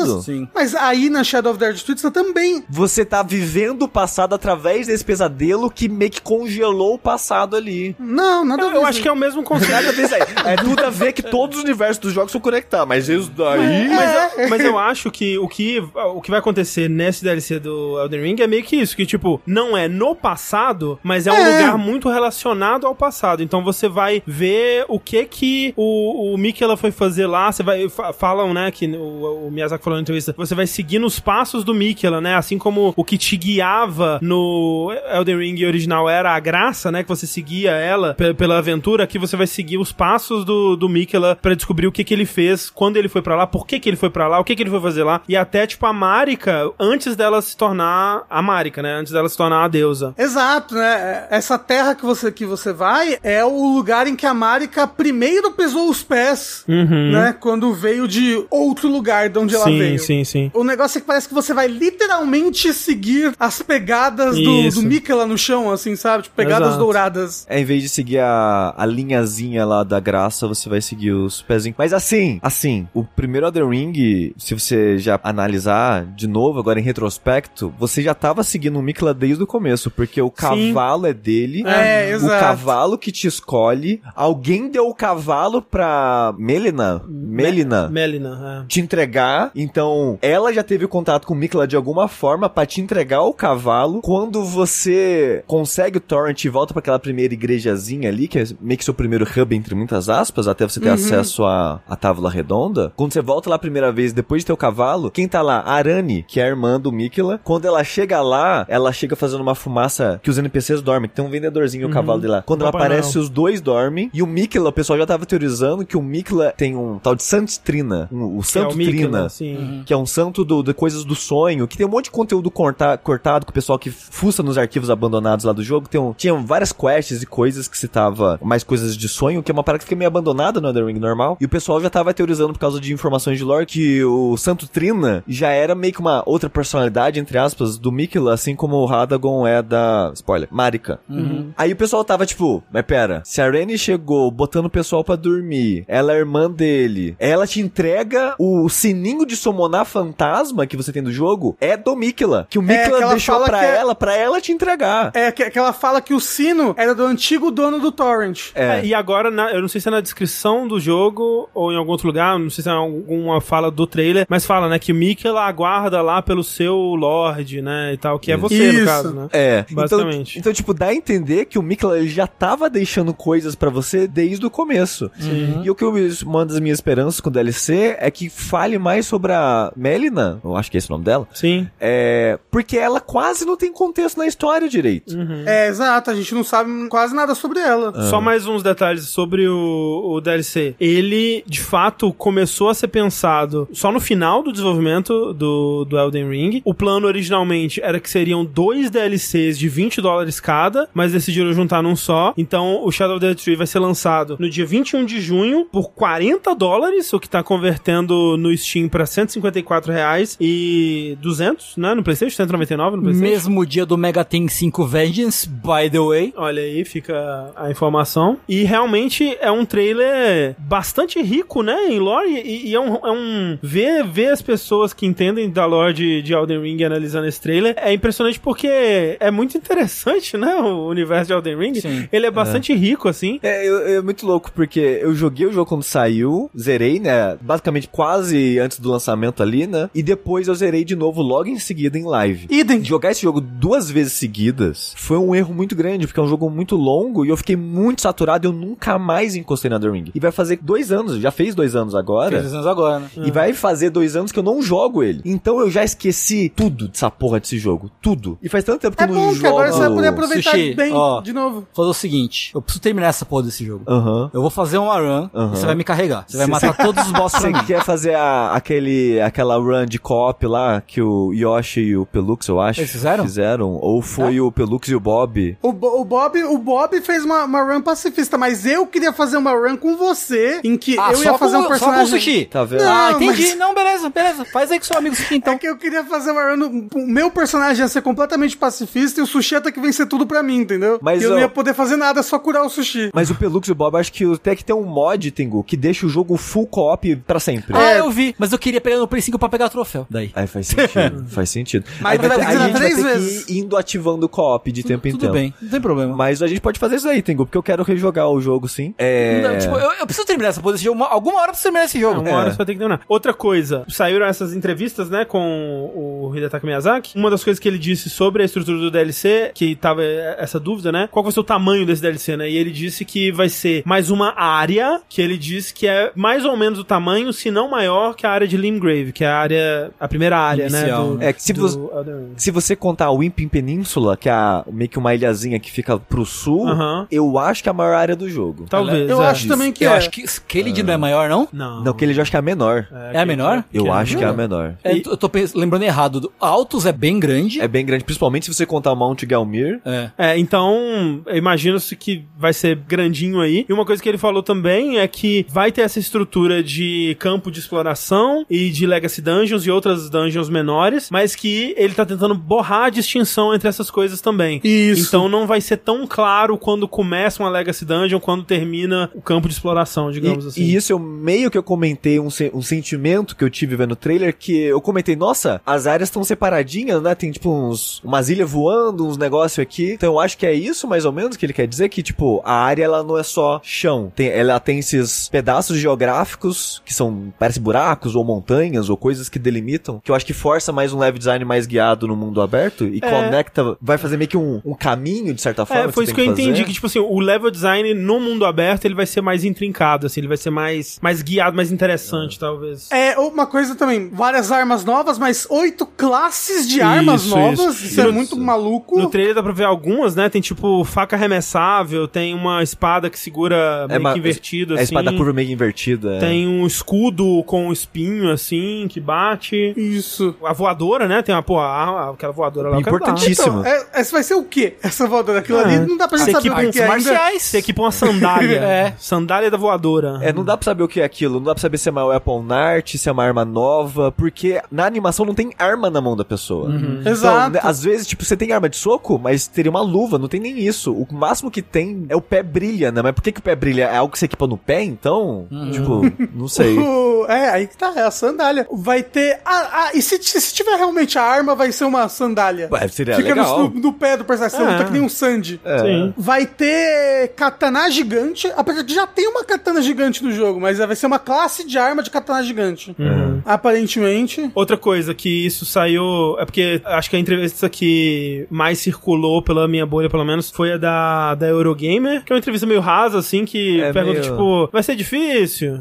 Nossa. Vai ter, vai ter pântano? E E Bloodborne? Bloodborne! É. Nossa, que. E a da, da higiene, que foi, foi bem legal. Mas tiveram também entrevistas em japonês, né? Que demoraram um pouco pra, pra chegar até nós aí. Mas que é, ele revelou algumas coisas interessantes lá também, né? Ele falou sobre um novo sistema de evolução do personagem, né? Que eu achei Sim. curioso, porque é um sistema de evolução que lembra Sekiro, né? Porque no Sekiro você não tinha os atributos, né? Então toda vez que você matava um chefe, você usava a memória do chefe lá e meio que aumentava o seu poder, né? E aqui eles vai ter um, um novo método de evolução baseado na progressão do jogo que vai hum, fazer isso porque muita gente que vai jogar o jogo já vai pro jogo, pro DLC, com um personagem meio que finalizado já, né? Já o personagem já chegou, já colocou todos os pontos em todos os atributos, não tem muito, não teria muito mais essa sensação de evolução, até mesmo de dificuldade e tal. E aí o que esse novo método de evolução vai fazer é meio que independente do seu personagem, você vai ter que ainda evoluir nesse ness- nessa nova trilha de evolução pra Exclusiva dessa área. é, né? pra aproveitar o, o, o jogo, né? O que eu acho interessante. Eu quero ver como é Sim. que vai ser. Pa- parece uma ideia interessante, porque uma das coisas que é desafiadora no Elden Ring, de, em questão de balanceamento, é, é um jogo de mundo aberto, a pessoa pode Sim. fazer na hora que quiser, e o jogo ele não, ele não tem dificuldade dinâmica, né? Ele não- Uhum. os inimigos não tem level dinâmico, coisa do tipo. Que no geral eu acho uma decisão acertada, mas fica fácil você quebrar o jogo. Tipo, o André, ele acha um dos maiores problemas do jogo isso, né? Que você acha que o jogo foi fácil demais por causa da ordem que você fez as coisas que você não, fez. não faz demais. Ele, tipo, ele o era André ou acha que fácil tudo é de- fácil demais. Não, não. Eu achei que ele era ou fácil demais ou difícil demais. Raramente ele era na medida. O André é a única pessoa que consegue ser noob e pro gamer ao mesmo É, tempo.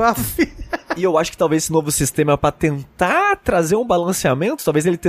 aproveitando que é um DLC e testando ideias novas, que se funcionar, leva pros futuros jogos de mundo aberto deles, que o Miyazaki, Miyazaki é foda. Minha E jaca. a jaca. E detaca minha jaca. É, que ele... E detaca minha jaca. Cria o comando aí no chat. Minha jaca. exclamação jaca. Jaca.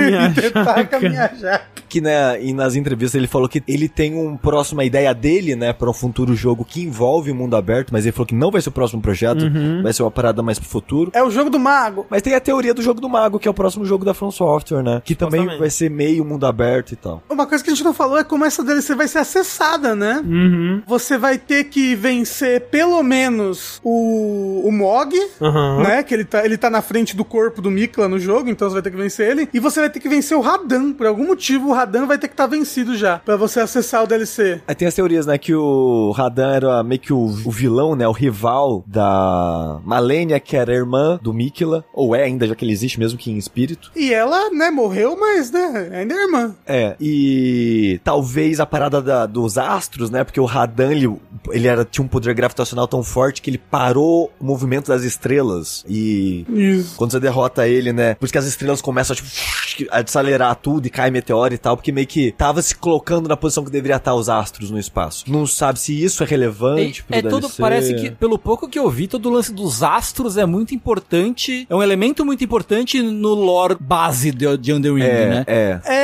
é porque, tipo, tem todo o negócio das interferências externas no, na, na- no Entre Terras, não sei como é que é em Tem alienígena em Elden Ring. Tem isso. Exato, é isso, ali- tipo- alienígenas do passado. Isso. É, é, tipo, a, a própria Tervore, você tem várias coisas que, o, o- a, a origem do, da podridão, do Hot, tudo isso são coisas que veio, vieram de fora, eles, elas são coisas alienígenas. É, é, até. a- é, eu não, não vou entrar em muitos detalhes, mas tem coisas muito importantes da história que são coisas de outros planetas barras planos. Planos, Isso. É, que chega também. é. E aí, talvez. Porque assim, esse lugar que você tá, a Terra das Sombras, ele, ele é escondido aparentemente por um véu, né? Sim. Então talvez ele esteja em outro plano e, tipo, como você. Como talvez outros planos não consigam acessar o, o Land Betwixt por causa do Radan, depois você tem que matar ele de alguma maneira pra, pra liberar você passar pra outro lugar. Agora. É, mas o- uma coisa que eu queria falar aquela hora, eu acabei não conseguindo falar, é que eu ficar dois anos quase longe desse tipo de jogo e voltar agora com a comunidade já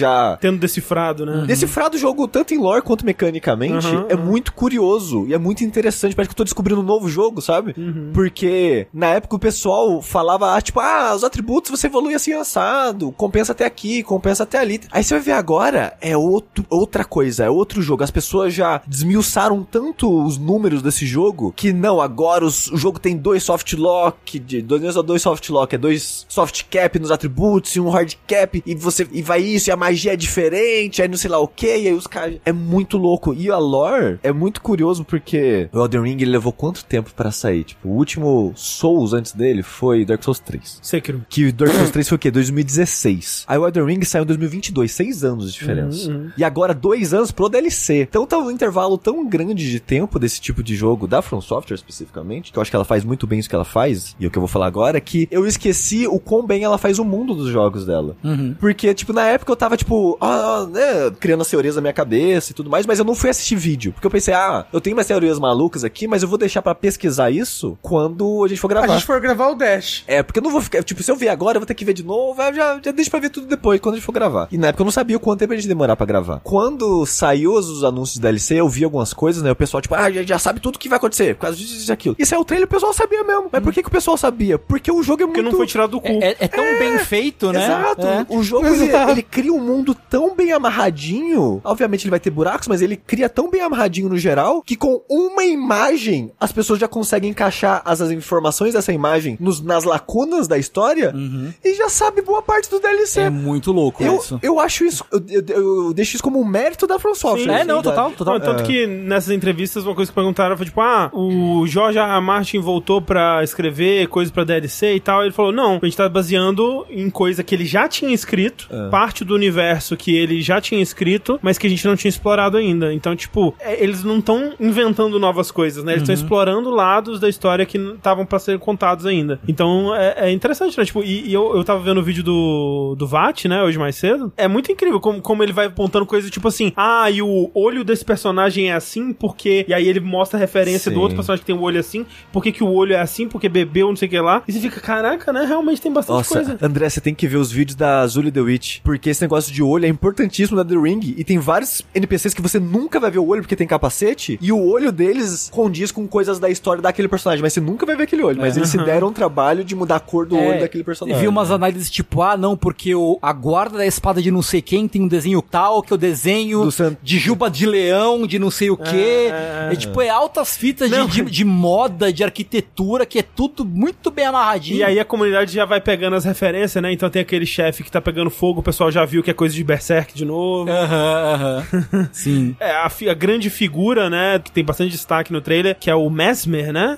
É, que é parece o, ser o vilão. O Mesmer, o empalador, né? Que falam no trailer que é quem, tipo, quem chegar ne- nesse lugar aí vai encontrar a morte nas chamas de Mesmer, não sei o que lá. É engraçado que quando a gente tava vendo o trailer, né, e a gente tava pensando, ah, vai ser coisa do passado e tal, a gente viu um cara com, a, com as cobras, assim, né, ruivo e tal, a gente, ah, é o Rykard, né?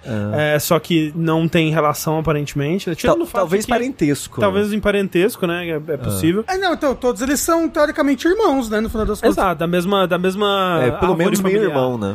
É. É. Ma- Mas não é, não é o personagem, né? E, e, e é interessante que já estão especulando sobre esse cara, né? E sobre o que são essas terras sombrias, como que elas se relacionam, né? Com o, a Lands Between, qual que é o papel, né? O que que significa quando eles falam que o Mikela abandonou o, o- tudo que era dourado nele, né? Pra ir pra esse lugar, o que que isso significa, né? Na lore de Elden Ring e, e- e qual que é o papel desse lugar que, que são as sombras, né? Se a, se a Tervore e a Lands Between é a luz, né? O que que significa esse lugar ser as sombras, né? E é muito interessante, assim, é realmente fascinante, me deu interessante. Eu não tinha vontade de, de rejogar, provavelmente ainda não vou rejogar, mas ver a riqueza de detalhes desse trailer me deixou bem empolgado pra jogar o DLC. Claro que vai rejogar pra gente gravar o Dash. Oxi. Não vou nem fudendo.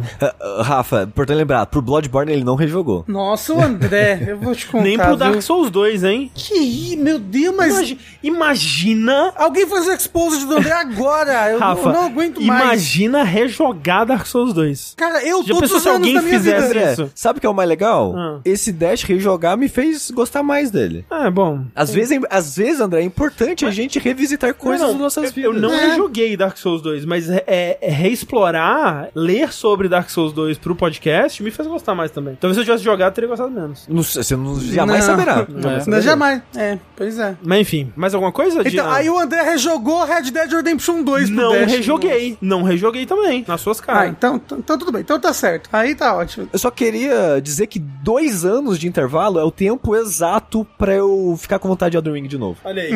Se tivesse saído no ano passado, eu acho que ainda tá um pouco empapuçado. Mas agora eu, eu animei, eu... Mas será que não foi o trailer? Antes do trailer, você tava tipo, uou, é isso aí, bora. Não, mas é porque eu tô entendendo como funciona a minha mente pra hype. Eu só sinto hype muito perto de lançamento das coisas. Então, tipo, ah, Dragon's Dogma 2. Se me perguntar agora, como é que você tá? Eu falo, ah, tipo, quero jogar, tô animado, gosto muito de Dragon's Dogma, mas não tô tipo, caralho, ah, não consigo parar de pensar, tô sonhando com ele. Mas me perguntam uma semana antes. Uhum. Vai tá maluco, vai tá nem dormindo. O Sushi, como é que você tá pra Final Fantasy VII Rebirth? É, o DLC da Yuffie me desanimou, pra ser sincero. Porra, desanimou? não, É, Sushi. e eu joguei o DLC do. do DLC não, desculpa. O, o, o demo. É, a demo é meio. É, Tem, também, tem sabe? umas pedras de textura esquisitas. Só um- umas coisas aqui sobre as entrevistas, né? Porque teve, que a gente falou, essa da Eurogamer, ela fez umas perguntas meio bobas, assim, tipo, pântano de veneno e tal. Mas mesmo assim, pô, e olha, o, Mi- o Miyazaki é, é, né, uma pessoa muito especial. Ele conseguiu dar respostas boas, um, o Miyazaki, ele conseguiu dar umas respostas boas, mesmo para umas perguntas meio, meio qualquer coisa. Ele parece uma pessoa muito sincera, né? Parece. Nas, nas Né? entrevistas, pelo menos. Sim, sim, sim. E então, ó, sobre o pântano de veneno, eu gostei da resposta dele. Ele disse o seguinte: perguntaram, vai ter pântano de veneno? Aí ele disse. Sendo que tá no trailer já, mas tudo bem. Em uma palavra, sim, mas isso foi um ponto de introspecção pra mim depois de criar o jogo base. Foi só depois dele que percebi que realmente gosto de criar pântanos envenenados. Ele, ele percebeu as piadas, as É, coisas. e isso gerou um pequeno momento de reflexão pra mim. Então, talvez quando os jogadores alcançarem o pântano envenenado no DLC, eles sintam um pouco dessa introspecção também. Talvez seja um pântano envenenado que nos conte sobre o âmago de Hidetaka Miyazaki. Minha jaca. Minha jaca. E sobre a pergunta do Bloodborne Remake, né? Que muita gente saiu aí. Miyazaki fala, confirma, Bloodborne Remake, vai rolar, ya. E não, mas o que ele falou eu achei interessante também, porque perguntaram, né, no contexto de tipo, ah, o Demon Souls Remake, né? Foi. Ele saiu Demon Souls no PS3, aí teve a geração do PS4, e aí saiu um remake no PS5. Será que é alguma coisa assim, né? Será que isso faz algum sentido pro, pro Bloodborne? E o que ele disse é o seguinte: acredito que um novo hardware é parte do que confere valor a esses remakes. Coisas que não eram possíveis alcançar nas gerações anteriores, às vezes são possíveis com o novo hardware. Mas não diria que é o único aspecto. Do ponto de vista do usuário, o jogo estar disponível num hardware moderno também permite que jogadores ah, o apreciem. Acredito que isso possa ser a força motriz por trás de fazer um jogo antigo para uma nova plataforma. E além disso, ele falou muito sobre como ele fica feliz, né, das pessoas terem esse carinho todo pro Bloodborne, porque ele fala que é um jogo muito especial e cheio de memórias felizes pra ele também. Então ele fica feliz de ter somado a essas memórias na vida das pessoas. Um fofo, fofo. É. fofo. No Um fundo, fofo. no fundo ele não falou nada, mas um fofo. É, e eu, eu- o que eu achei interessante foi pensar é, É nessa- porque a pessoa fez uma pergunta idiota, ele. E ele foi mesmo educado. assim- É. Então, mesmo assim, ele ainda conseguiu ser um fofo, sabe? Exato, exato. Mas é, em resumo, cobrem a Sony e não ele, exato. Exato. Ele até fala, né? A gente não tem IP. É, É. a primeira coisa que ele fala. Sim, sim. É, aí outra coisa, não sei se vai se você separou aí pra falar, Hum. André, sobre a leva de demissões e Ah, a, eu vi ele falando também. a é. cultura na From Não Software. separei, mas... Assim, primeira coisa, antes de falar disso, eu espero, Hidetaka Miyajaka, que você esteja pagando melhor seus funcionários, principalmente agora, com o grande sucesso de Elden Ring, porque, se eu não me engano, as informações vieram um pouco antes do lançamento do Elden Ring, Uhum. Mas eram informações de. de funcionários. É, não, mas eram informa informações referentes à época do Dark Souls 1, se eu não me engano, algo assim. Ah, não, não, não. É- era tipo de 2016, eu acho, as informações. Mas nessa época trouxeram informações mais próximas também, acho que de 2018 ou 2019, um negócio assim. Mas o que, que eu estou falando? É, na- nesse tipo Glassdoor, esses sites onde funcionários vão de forma anônima pra poder falar mal da empresa sem repercutir na carreira da pessoa, mas pra ficar claro como é trabalhar lá, pra futuras Sim, pessoas sim. que forem trabalhar lá, uns funcionários é, relataram que lá paga muito mal. E lá eles pagam abaixo do salário que outros estúdios Da média pagam. do mercado, É, né? principalmente que eles moram em um estúdio em Tóquio, onde o custo de vida é muito Hum, alto. hum. Então o pessoal tava reclamando que eles pagam abaixo da média, trabalha muito. Aí o Miyazaki, nessa época, falou: então, a gente tem planos pra aumentar o salário dos seniors, né? Podia ser, né? Hã? Ok? Que, que, que, que depois, né, comece a aumentar de outras pessoas. Mas muito disso vem de um período que ele não era presidente ou ele acabou de virar presidente, né? A esperança, eu só, eu só queria dizer aqui que eu torço muito pra que, enfim, esses funcionários recebam o salário que merecem, porque o estúdio tá crescendo muito por causa desses mesmos funcionários. Porque, como a gente já comentou sobre o Zelda, por exemplo, no Dash recentemente. Sim, exatamente, é. No Japão, é mais raro ter essas levas de demissões, dado a culturas e leis em cima disso. Os jogos como Zelda, por exemplo, só foram desenvolvidos da forma que foi desenvolvido, com a otimização que foi desenvolvido, porque é a mesma equipe. E tem gente lá há 30 anos na Nintendo. Então é uma equipe que se conhece muito É, bem e, e entende o ritmo da empresa muito Conhecimento que se acumula, né? bem. Exato. Conhecimento Através do, é, através do hardware que eles estão trabalhando Isso, e coisas isso. do tipo. Perguntaram pro Miyazaki sobre essa parada né, da- das demissões, o que, que ele acha disso. Ele acha que é, que é péssimo, que é horrível e tudo mais. E ele fala um pouco da cultura da From Software. É, eu acho que as duas entrevistas até citam pontos parecidos em relação a isso. E ele acaba falando que, que isso é ruim e ele é- e meio que completa falando sobre a cultura da From Software, que fala que eles conseguem entregar jogos mais rápido que essa leva. Que jogo AAA hoje em dia é tipo 5, 6 anos. né? Sim, Tá certo sim. que o desenvolvimento deles não é AAA no nível, sei lá, AAA Sa- Assassin's Creed da vida. É, e tudo bem que o Elden Ring demorou isso, mas é, é um projeto até pra From bem fora da caixa pra E eles. também né? teve a pandemia, né? Relatos falaram na Exato. época que a pandemia pegou forte na From porque eles não estavam conseguindo conciliar trabalho remoto e tudo mais. Aí ele comenta que ele só consegue lançar nesse tempo porque a equipe se entende muito bem e eles conseguem enxergar o jogo rápido, o que é uma visão muito importante para ser desenvolvimento. Sim, e, e porque eles têm muitos seniors, né? Muitas, Muita É. gente que tá na From tá lá De- desde... desde a época do PS1. É, desde o, pô, do Armored Core, do, do Kingsfield e tal. E eles estão conseguindo delegar trabalhos de direção, de liderança pra mais pessoas, né? Então por isso, É. numa dessas que sai um Armored Core 6 enquanto eles estão fazendo. Então, é, e é outros nesse ponto que eu projetos. queria chegar, que, tipo, ele tá aproveitando que o pessoal tá entrosado, que tá todo mundo treinando e subindo os papéis e tal, e ele falou que quer, eu já tenho minhas dúvidas do quanto ele é um diretor de fato nos jogos, porque o cara é o presidente da empresa, a- o estúdio tá com vários projetos ao mesmo tempo, ele tá sempre como consultor ou diretor de algum Mas, eu- deles, mas sabe né? o que eu acho que, tipo, eu acho que ele não fala, por, por exemplo, não, em nenhum momento linkaram a imagem dele com o Armored Core. Não, é, e- no e do- Armored Core específico ele, é- ele fala, tipo, ó, desde o começo do projeto, eu falei que eu tava fora. É, então eu acho que nos jogos, tipo, e, e de qualquer forma seria bom se tivesse linkado, porque a, a imagem dele é muito respeitada e tudo mais, do ponto de vista de marketing. Então eu realmente acho que,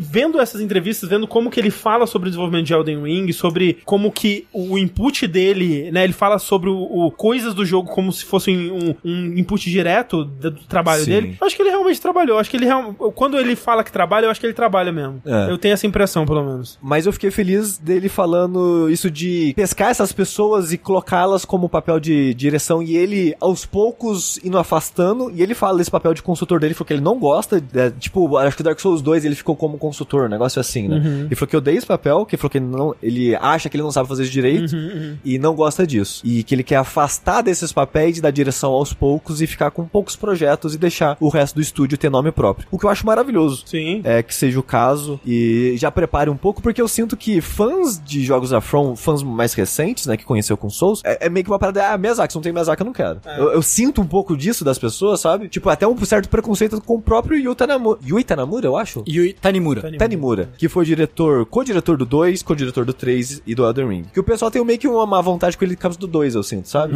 Tipo, ah, pô, o Dark Souls 2 saiu aquilo, é culpa dele. É dele sozinho. É. É, mas, Mas é. mas é muito interessante, né? Isso, tipo, tem surgido cada vez mais quão, quão importante é isso, né? De você ter pessoa sênior, né? Pesso- é, manter esse conhecimento dentro da empresa, né? Não, não renovar é, sua força de trabalho todos os anos, demitir geral e começar com, com júnior porque paga mais barato, né? E, tipo, Isso tem um peso muito grande, assim, tipo, o próprio é, Baldur's Gate 3, né? Tipo, é um jogo que só conseguiu ser desenvolvido e, tipo, nossa, como é possível que um jogo assim seja feito? Porque essa equipe tá fazendo esse mesmo jogo há, tipo, 15 anos, sabe? Sim. Então, é muito bom que a. E, tipo, a e quase ao vivo com o feedback dos jogadores, é, né? Exato. Então é muito bom que a Front seja assim também, né? Porque faz toda a diferença. Mas, pô, tô empolgado. Eu tô, tô aí. surpreendentemente empolgado.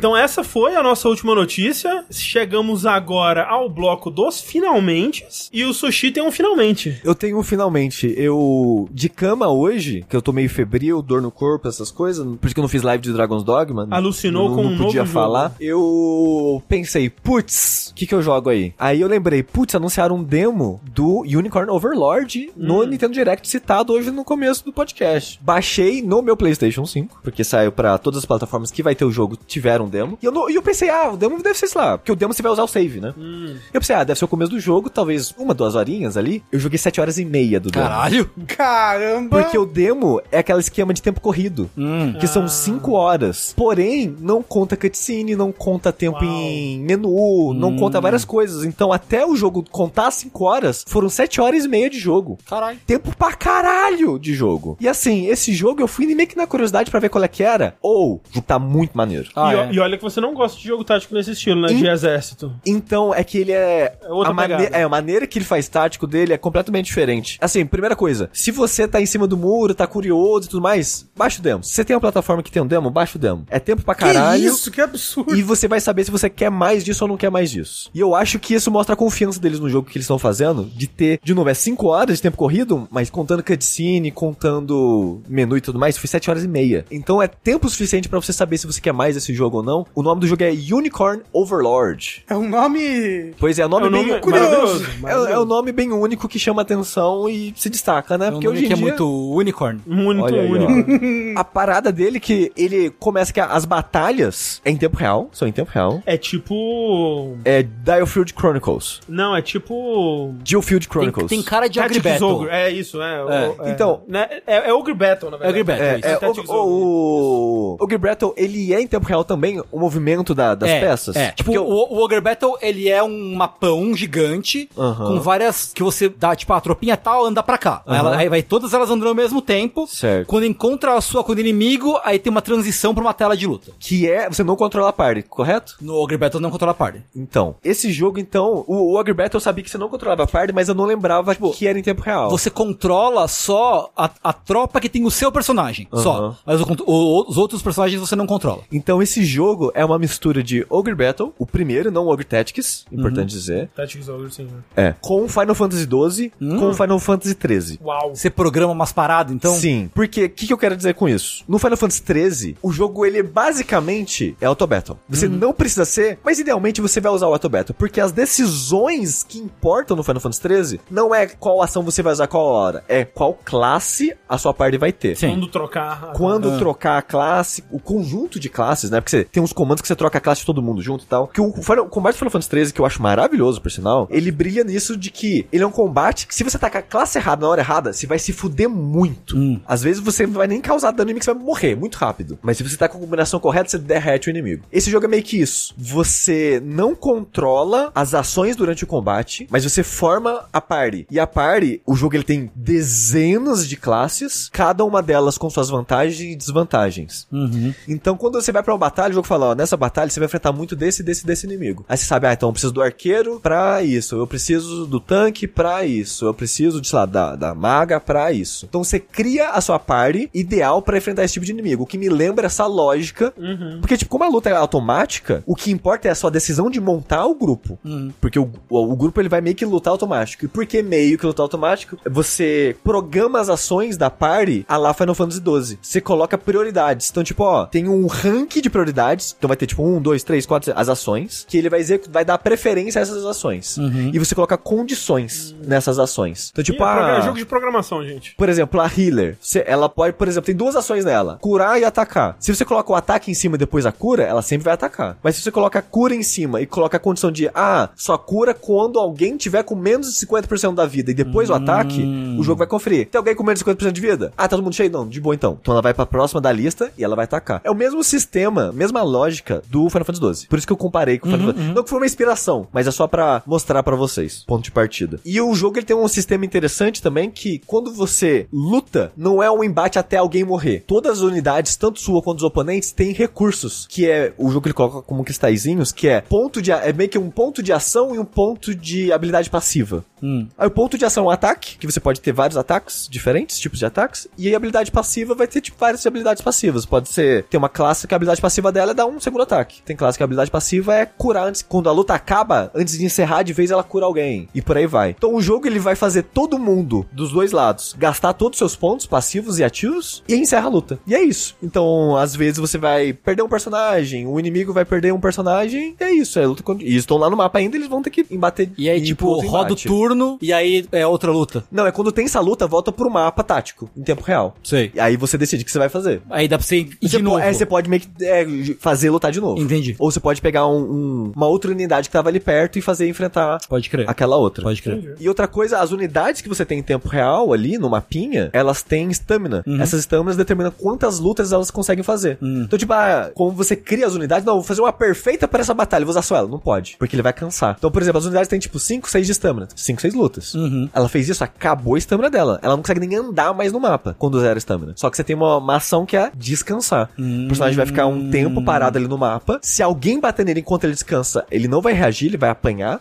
Mas depois que dá esse tempo, ganha acho que dois ou três de estamina de novo. Então, na maioria das batalhas não é tão importante, mas tem umas batalhas bem longas que você vai ter que começar a descansar, ver quem vai enfrentar quem e pensar bem nesse uso. Então, tipo, ele é um jogo de combate tático de guerra, mas ele coloca as lógicas bem diferentes em todos os níveis, assim, de tradicional que a gente tá vendo. Ah, combate andar por casinha. Não, é em tempo real. Você vai colocar um ponto e vai andar. E tem uma planilha do Excel pro Sushi brincar, ele fica feliz. Eu fico feliz. Eu, eu gosto, eu gostei demais do Parece jogo. muito interessante. Demais. A história tá meio genérica até agora, mas qualidade de produção foda, tá? Vanilla Ware Ware é embaçado, não, né? é embaçado. É, qualidade de anima- animação de menu, as cutscenes, até a lutinha que tem em cutscene, tudo dublado, foda. Foda demais. Mas, Sushi, só uma coisa, porque a Vanilla Lore me preocupa na questão de que a única coisa que eu joguei dele foi o Dragon's Crawl, né? Ah, é, a, a tradição de design dele é a mesma, não se preocupa não. Mas, é, mas ele é... Bom, porque assim, Dragon's Crawl é, é- é engraçado, sabe? Mas ele tá nesse nível que nem... Men menos, mas Menos? ainda tem os seus exageros. Ok. Mas bem menos. Eu diria que uns 20%, 80% menos. Pô, 80% tá bom. Pô, Mas, mas, é, mas ainda tem suas personagens mega peituda. Tem uma específica, na verdade, das 7 horas que eu joguei. Encontrei uma personagem que é mega peituda. O resto não, não, Não, assim, é. mega peitudo é uma coisa, Sushi. A personagem Aquela tem uma bruxa, né? escolha... É. não. É. Tem uma personagem que ela é, ela é curvadona, Mas assim. É- a mas é coluna que dela é um tá. S. Eu acho que e aí ela chega tem uns peitão gigante, um bundão, assim, parece um... tão exagerado que chega que não tem problema. Eu acho que supera o problema. Não, não, não, não, não, não. É tão exagerado que é corpse horror, dá medo, dá, É, exato. dá É uma coisa meio. Cronenberg, assim. É, Não, não, não, não. A- a- assim, ó, Pois é. o, o Dragon's Crawl, o designer ele falou que a ideia era Era bater punheta, fala. As revistas de RPG e,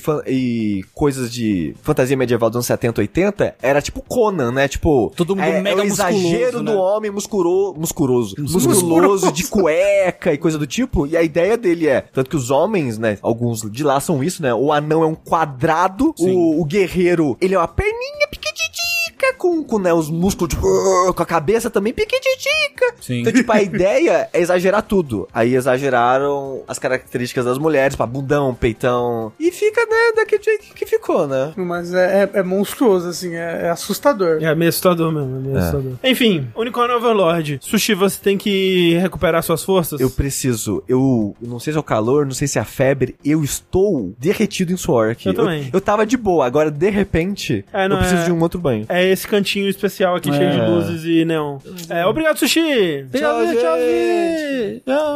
Continuando nossos finalmente, Rafa, você está no seu momento Final Fantasy, né? Voltou. Voltou esse momento. Voltei. Você sempre tá indo e vindo do, do seu momento Final Fantasy. Ó, eu entrei, o meu primeiro momento Final Fantasy de todos, quando eu falei, meu Deus, sou um Final Fantasy. Eu, lembro. cheguei pra minha família, né? Exato. No jantar, falou, família, eu sou Final Fantasy. Todo mundo, não, chorou, foi terrível. Foi com o Final Fantasy VII Remake, lembra? Foi o primeiro. Sim. Não, pera, foi o 7 Remake? Foi o não, foi primeiro o 15. Final Fantasy que eu zerei. Não, eu zerei o 7 Remake, gostei Ah, é? tanto que eu fui jogar qualquer um que me lembrasse um pouco. Aí eu fui pro Nossa, 15. eu jurava que era o... Eu jurava que era o 15. Não, foi o contrário. E aí que tá. E aí então, com o Rebirth, né? O remake parte 2 chegando, eu fiquei empolgadaço por esse universo Final Fantasy VII, né? Aí o que que eu fiz? Eu zerei o Intermission. Que é o DLC da Yuffie. Exato, que é o DLC da Yuffie, é pequenininho, são umas 3, 4 horas você mata ele. Eles são dois capítulos só, é, é pouca coisa. Se você não jogar o, o Fort Condor que tem nele, nossa, é muito rápido, muito rápido. E aí eu zerei o remake de novo, falei, caramba, legal, né? Que legal Final Fantasy VII, porra, muito legal. Seria legal se tivesse mais Final Fantasy VII, né? Em Exato. algum lugar. Pô, seria legal se tivesse a história completa em algum lugar, né? Queria tanto saber o que vai acontecer. Porque a primeira vez que eu fui jogar o remake, eu joguei o set original antes do remake. Eu joguei até Midgar. Eu acabar. também, é, eu também fiz isso. Eu tenho um save me esperando, inclusive. E agora, o que eu fiz? Peguei pra jogar de novo, desde o começo, e joguei agora até o final do primeiro CD. Olha aí. Foram 24 horas pra terminar esse primeiro CD. E é aquele negócio de quando eu joguei o Soul River, né? Era um jogo que na minha mente é essa coisa mística,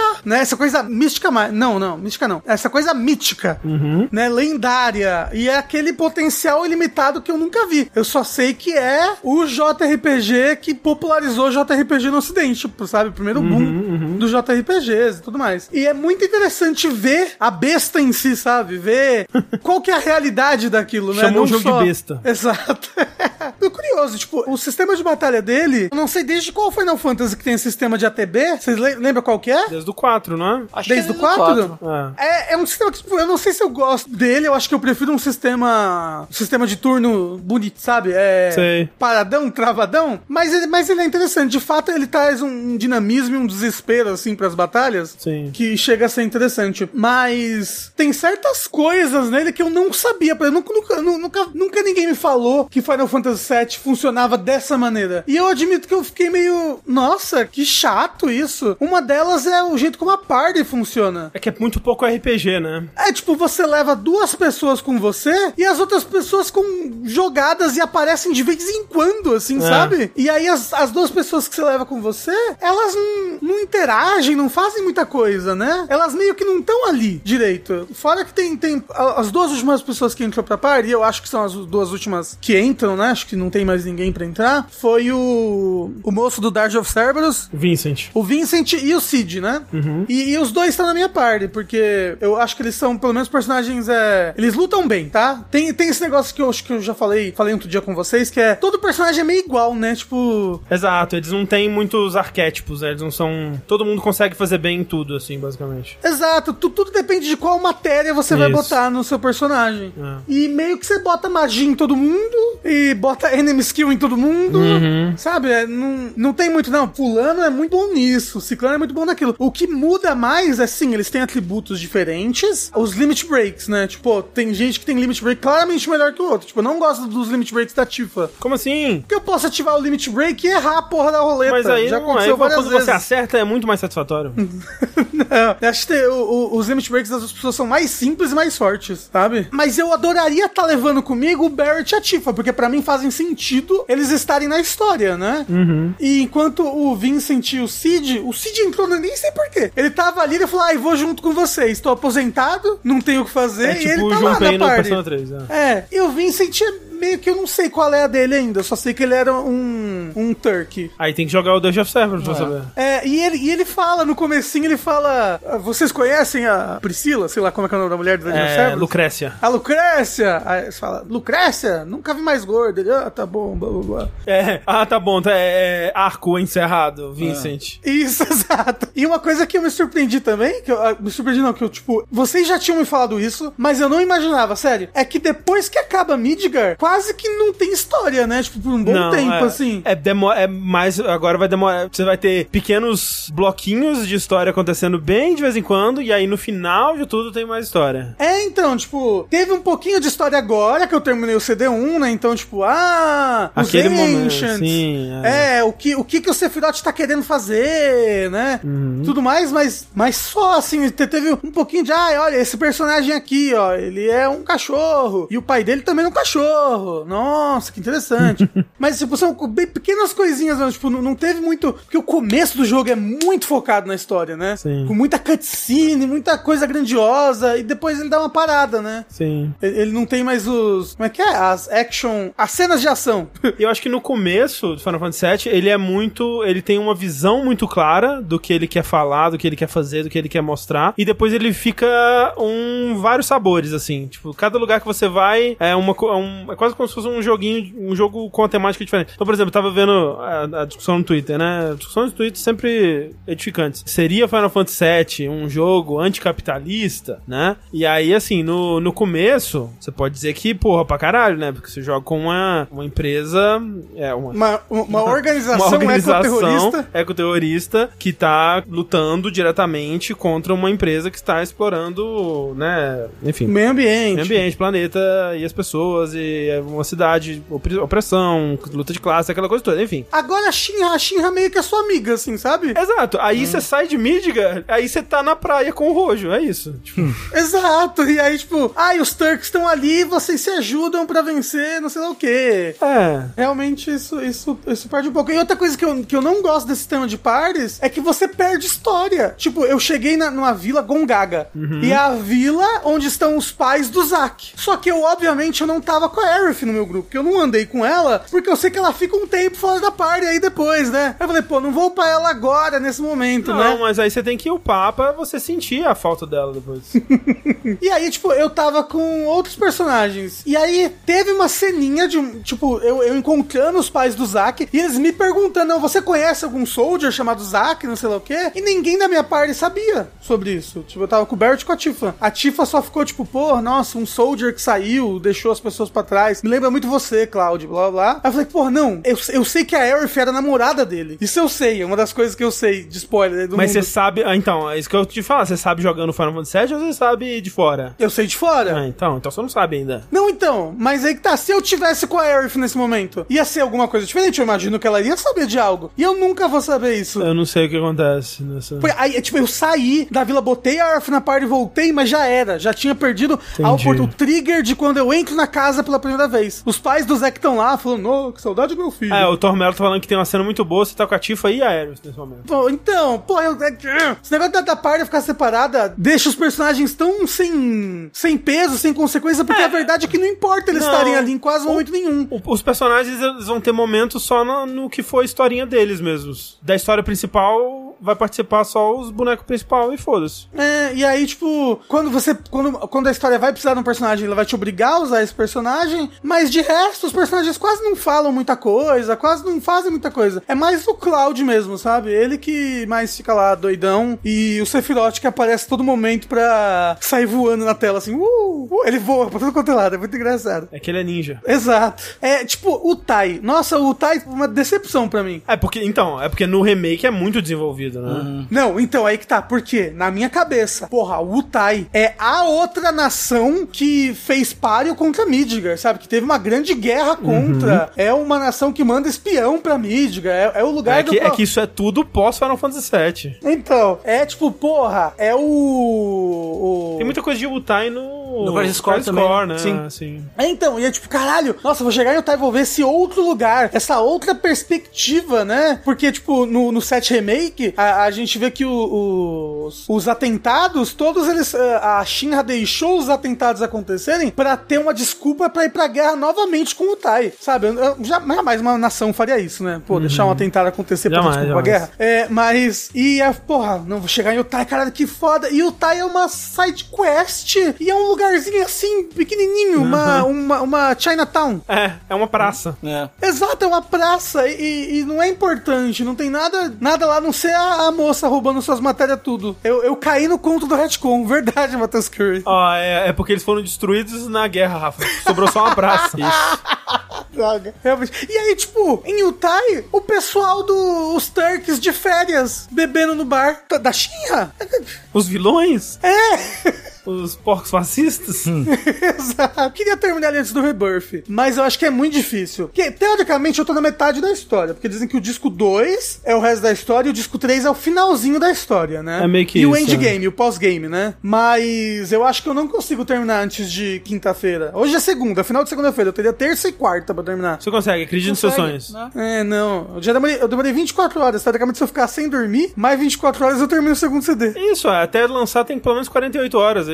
Tô, tô, tô, tô, tô gostando. Tem várias coisas que eu gosto nele. Eu ainda acho que o, o clima dele é muito interessante. A, a- toda a parte da a música, a- as escolhas estéticas das coisas. Eu acho ele bem legal. Eu acho o- o- as matérias muito interessante, o sistema de matérias, apesar dela deixar todo mundo meio que a mesma coisa. Eu acho que é, é mais, mais, mais bem feito no remake, por exemplo, sabe? Mas, pô, pelo menos eu já fui até teoricamente aonde o, Re- o Rebirth vai, que é o final do primeiro CD. Exato, eu acho que é o, é o bastante por enquanto. Você tá fazendo juntinho, juntinho com o Gugu. Dito isso, talvez quando, quando eu terminar o Rebirth, eu volte e termine o set de uma vez. Pra, né, finalmente, eu preciso saber das coisas, pelo amor de Deus. Eu não aguento mais viver esse mistério de não saber o que, o que as coisas são, quem é, quem é o Cloud, quem é a Tifa. Eu não sei, eu não sei, não sei. Eu só sei que o Cloud. Ele é um. Eu tô achando meio que ele um. um- que nem o, o moço do. um- um- o Capitu e a Bentinho. Que nem o Bentinho, ele é um. Um narrador não confiável. Ele é um narrador não confiável, né? Exatamente. É interessante isso. Eu quero saber como que será, como é que será que isso vai ser explorado. E um Twink, No como Rebirth, bem sabe? a- E um Twink, exatamente, o... é. Ícaro. Mas bacana, joguem. Jo- Joguem esse jogo aí de Final, Fan- Final Fantasy VII, 1997. Eu também quero saber quem é alguém, Rafa, e eu por isso assisti o documentário do Kojima, que saiu no Disney Plus. Ah, não. Saiu no Disney Plus? Saiu no Disney Plus, não no Brasil ainda. Não sei se um dia vai sair, mas eu assisti. E eu estou aqui pra dizer que é uma das piores coisas que eu já assisti na minha vida. Mentira, na minha vida também não. Mas assim, é um documentário de uma hora que você vê claramente que eles não tinham material pra 15 minutos.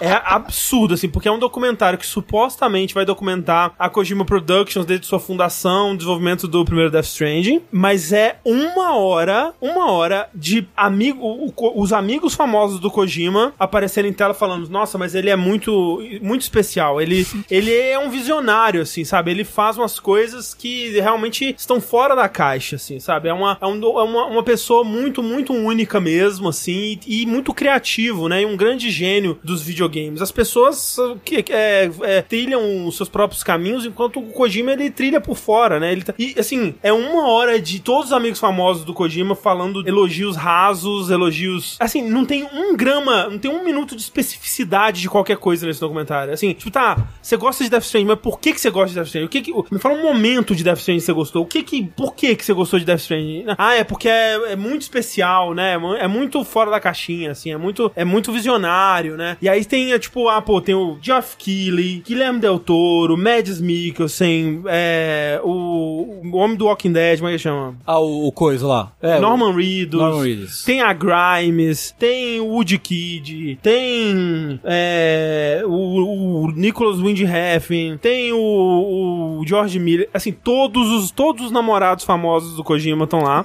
e parece que é tipo assim, e aí corta entre isso, e aí tem, mostra cenas do Kojima gravando com a Lia Sedou no, no, no, na- no estúdio. Aí ela fala assim, ela vai ler a fala dela, ela fala, sim, isso está, é, eu vou fazer isso. Aí corta pro Kojima falando assim, ficou muito bom. E aí acaba a cena. E aí corta ele pra uma cena dele, dele na mesa discutindo o roteiro com o Norman Reedus e o Troy Baker. Aí os caras, o Troy Baker, assim, e o Norman Reedus, sem nenhuma unidade de vida na, na cara, lendo o roteiro do, do Kojima. Aí corta pro Kojima falando, ah, nessa cena eu queria que fizesse isso daqui. Aí acabou a cena. Aí corta pra ele no, no, no escritório. Aí tem alguém trabalhando, assim, no, no, no jogo. Aí ele tá controlando, assim, fala, putz, isso aqui eu acho que podia ser mais comprido, assim. Aí acabou a cena. E, tipo, é isso, uma hora disso, cara, inacreditável. É, tipo, é um documentário que ele inteiro parece ser as cenas iniciais de quando você vai, você vai introduzir um assunto. Aí as primeiras cenas é, tipo, ah, vou falar sobre o Kojima. Nossa, o Kojima é um cara visionário, né? Ele, ele trabalhou em Death Stranding. Nossa, esse cara, ele é muito especial porque ele fez um jogo que não é sobre bater com a vareta, mas sim pegar com a corda. E aí, tá, beleza, você tem, tipo, um minuto disso, né, pra introduzir o assunto, Hideo Kojima. Aí, aí o resto do documentário vai, tipo, sei lá, contar uma história sobre essa Desenvolver, pessoa. né? Vai desenvolver esse assunto, vai mostrar por que, que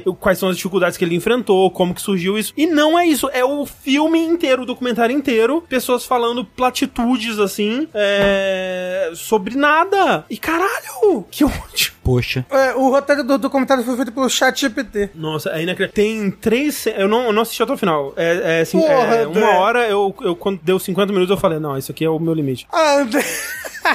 Mas os últimos 10 minutos é que são bons. É, tem três cenas de anime no documentário, porque eles pensaram assim, não, a gente precisa... Tem coisas que a gente não conseguiu registrar, né? Tem, tem coisas tão especiais e incríveis sobre o Kojima que a gente precisa contar nesse documentário, que são coisas da infância dele, que a gente não conseguiu registrar, então a gente vai ter que contratar um estúdio de anime e fazer isso em anime, assim. E, tipo, é bem feito, é bonita a cena, assim. Então aí tem uma, uma cena que é o Kojima jovem adulto, assim, andando por Tóquio, com uma, um, um jaco estiloso, assim. Aí ele entra num arcade, aí ele joga um jogo, assim, tchá, uou, joga, uou, Game Center, yeah. Aí ele levanta, aí ele olha, assim, pro arcade, assim, põe o- a mão no queixo e fica rindo, assim, como se, tipo, um dia revolucionarei os videogames. E é isso a cena. Outra cena, que é o Kojima, jovem criança, assim, chegando no parquinho da escola com um livro. Aí ele senta num balanço e lê o livro, assim. Aí ele fica imaginando que tem uma invasão alienígena, assim, só que na verdade era só a imaginação dele. Uou. E é isso a cena. Nossa, ele, ele, ele, ele era uma criança muito imaginativa. É muito imaginativa. E aí outra cena que é ele chegando sozinho em casa. Aí ele senta no quarto dele, ele olha pra um pôster de um robô gigante na parede. Aí ele imagina o robô gigante saindo do pôster e voando pelo quarto. E é isso a cena. Ai, que Esse vergonha. de caralho! É, tipo, é o que você não tem nada pra me contar sobre essa pessoa? Nada! Você não tem nada pra me falar sobre essa pessoa? É imposs... Não pode ser. Meu Deus! Não, É isso. Sinto muito, André. todos nós sentimos muito. Devia ter ido ver o filme da Madame Web. Tá vendo? Isso, Falei pois pra é. vocês. Não, ó, Tengu tá vencendo nessa, para, por favor. Não, eu- mas eu, eu ainda vou. Eu vou assistir uma da inteira no cinema. Não, Tengu. Ai. A gente ama, não faz isso. Vamos, vamos juntos acompanhar o Tengu Vamos, vamos, vamos. Assim, eu vou sem meme. Vamos todo mundo aí, pô. Ai, Enfim, esse foi meu, meu review aí do, do documentário do Ótimo, Kojima. O que é ótimo. triste, né? Porque, tipo, o Kojima tem uma história super interessante recente aí do, do, do fim do relacionamento dele com a, com a Konami, sabe?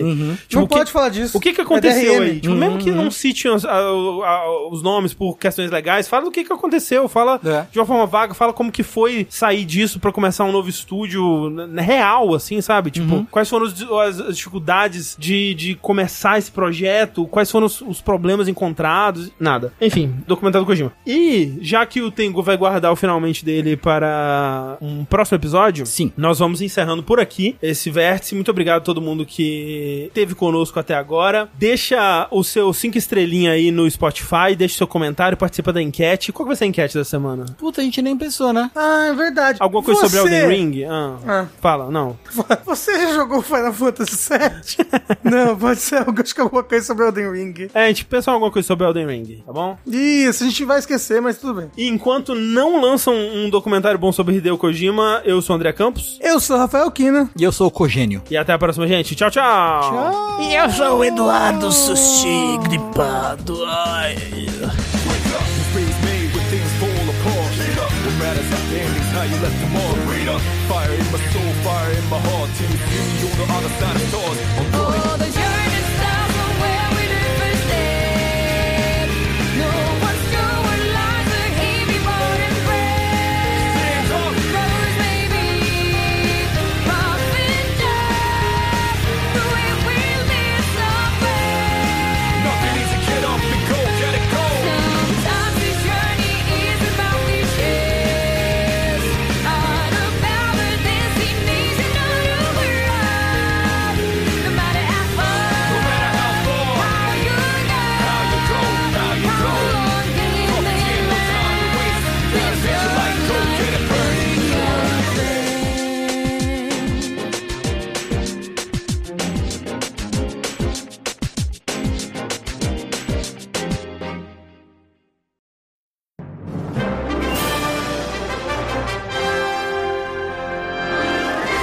Esse podcast foi editado por Pelux.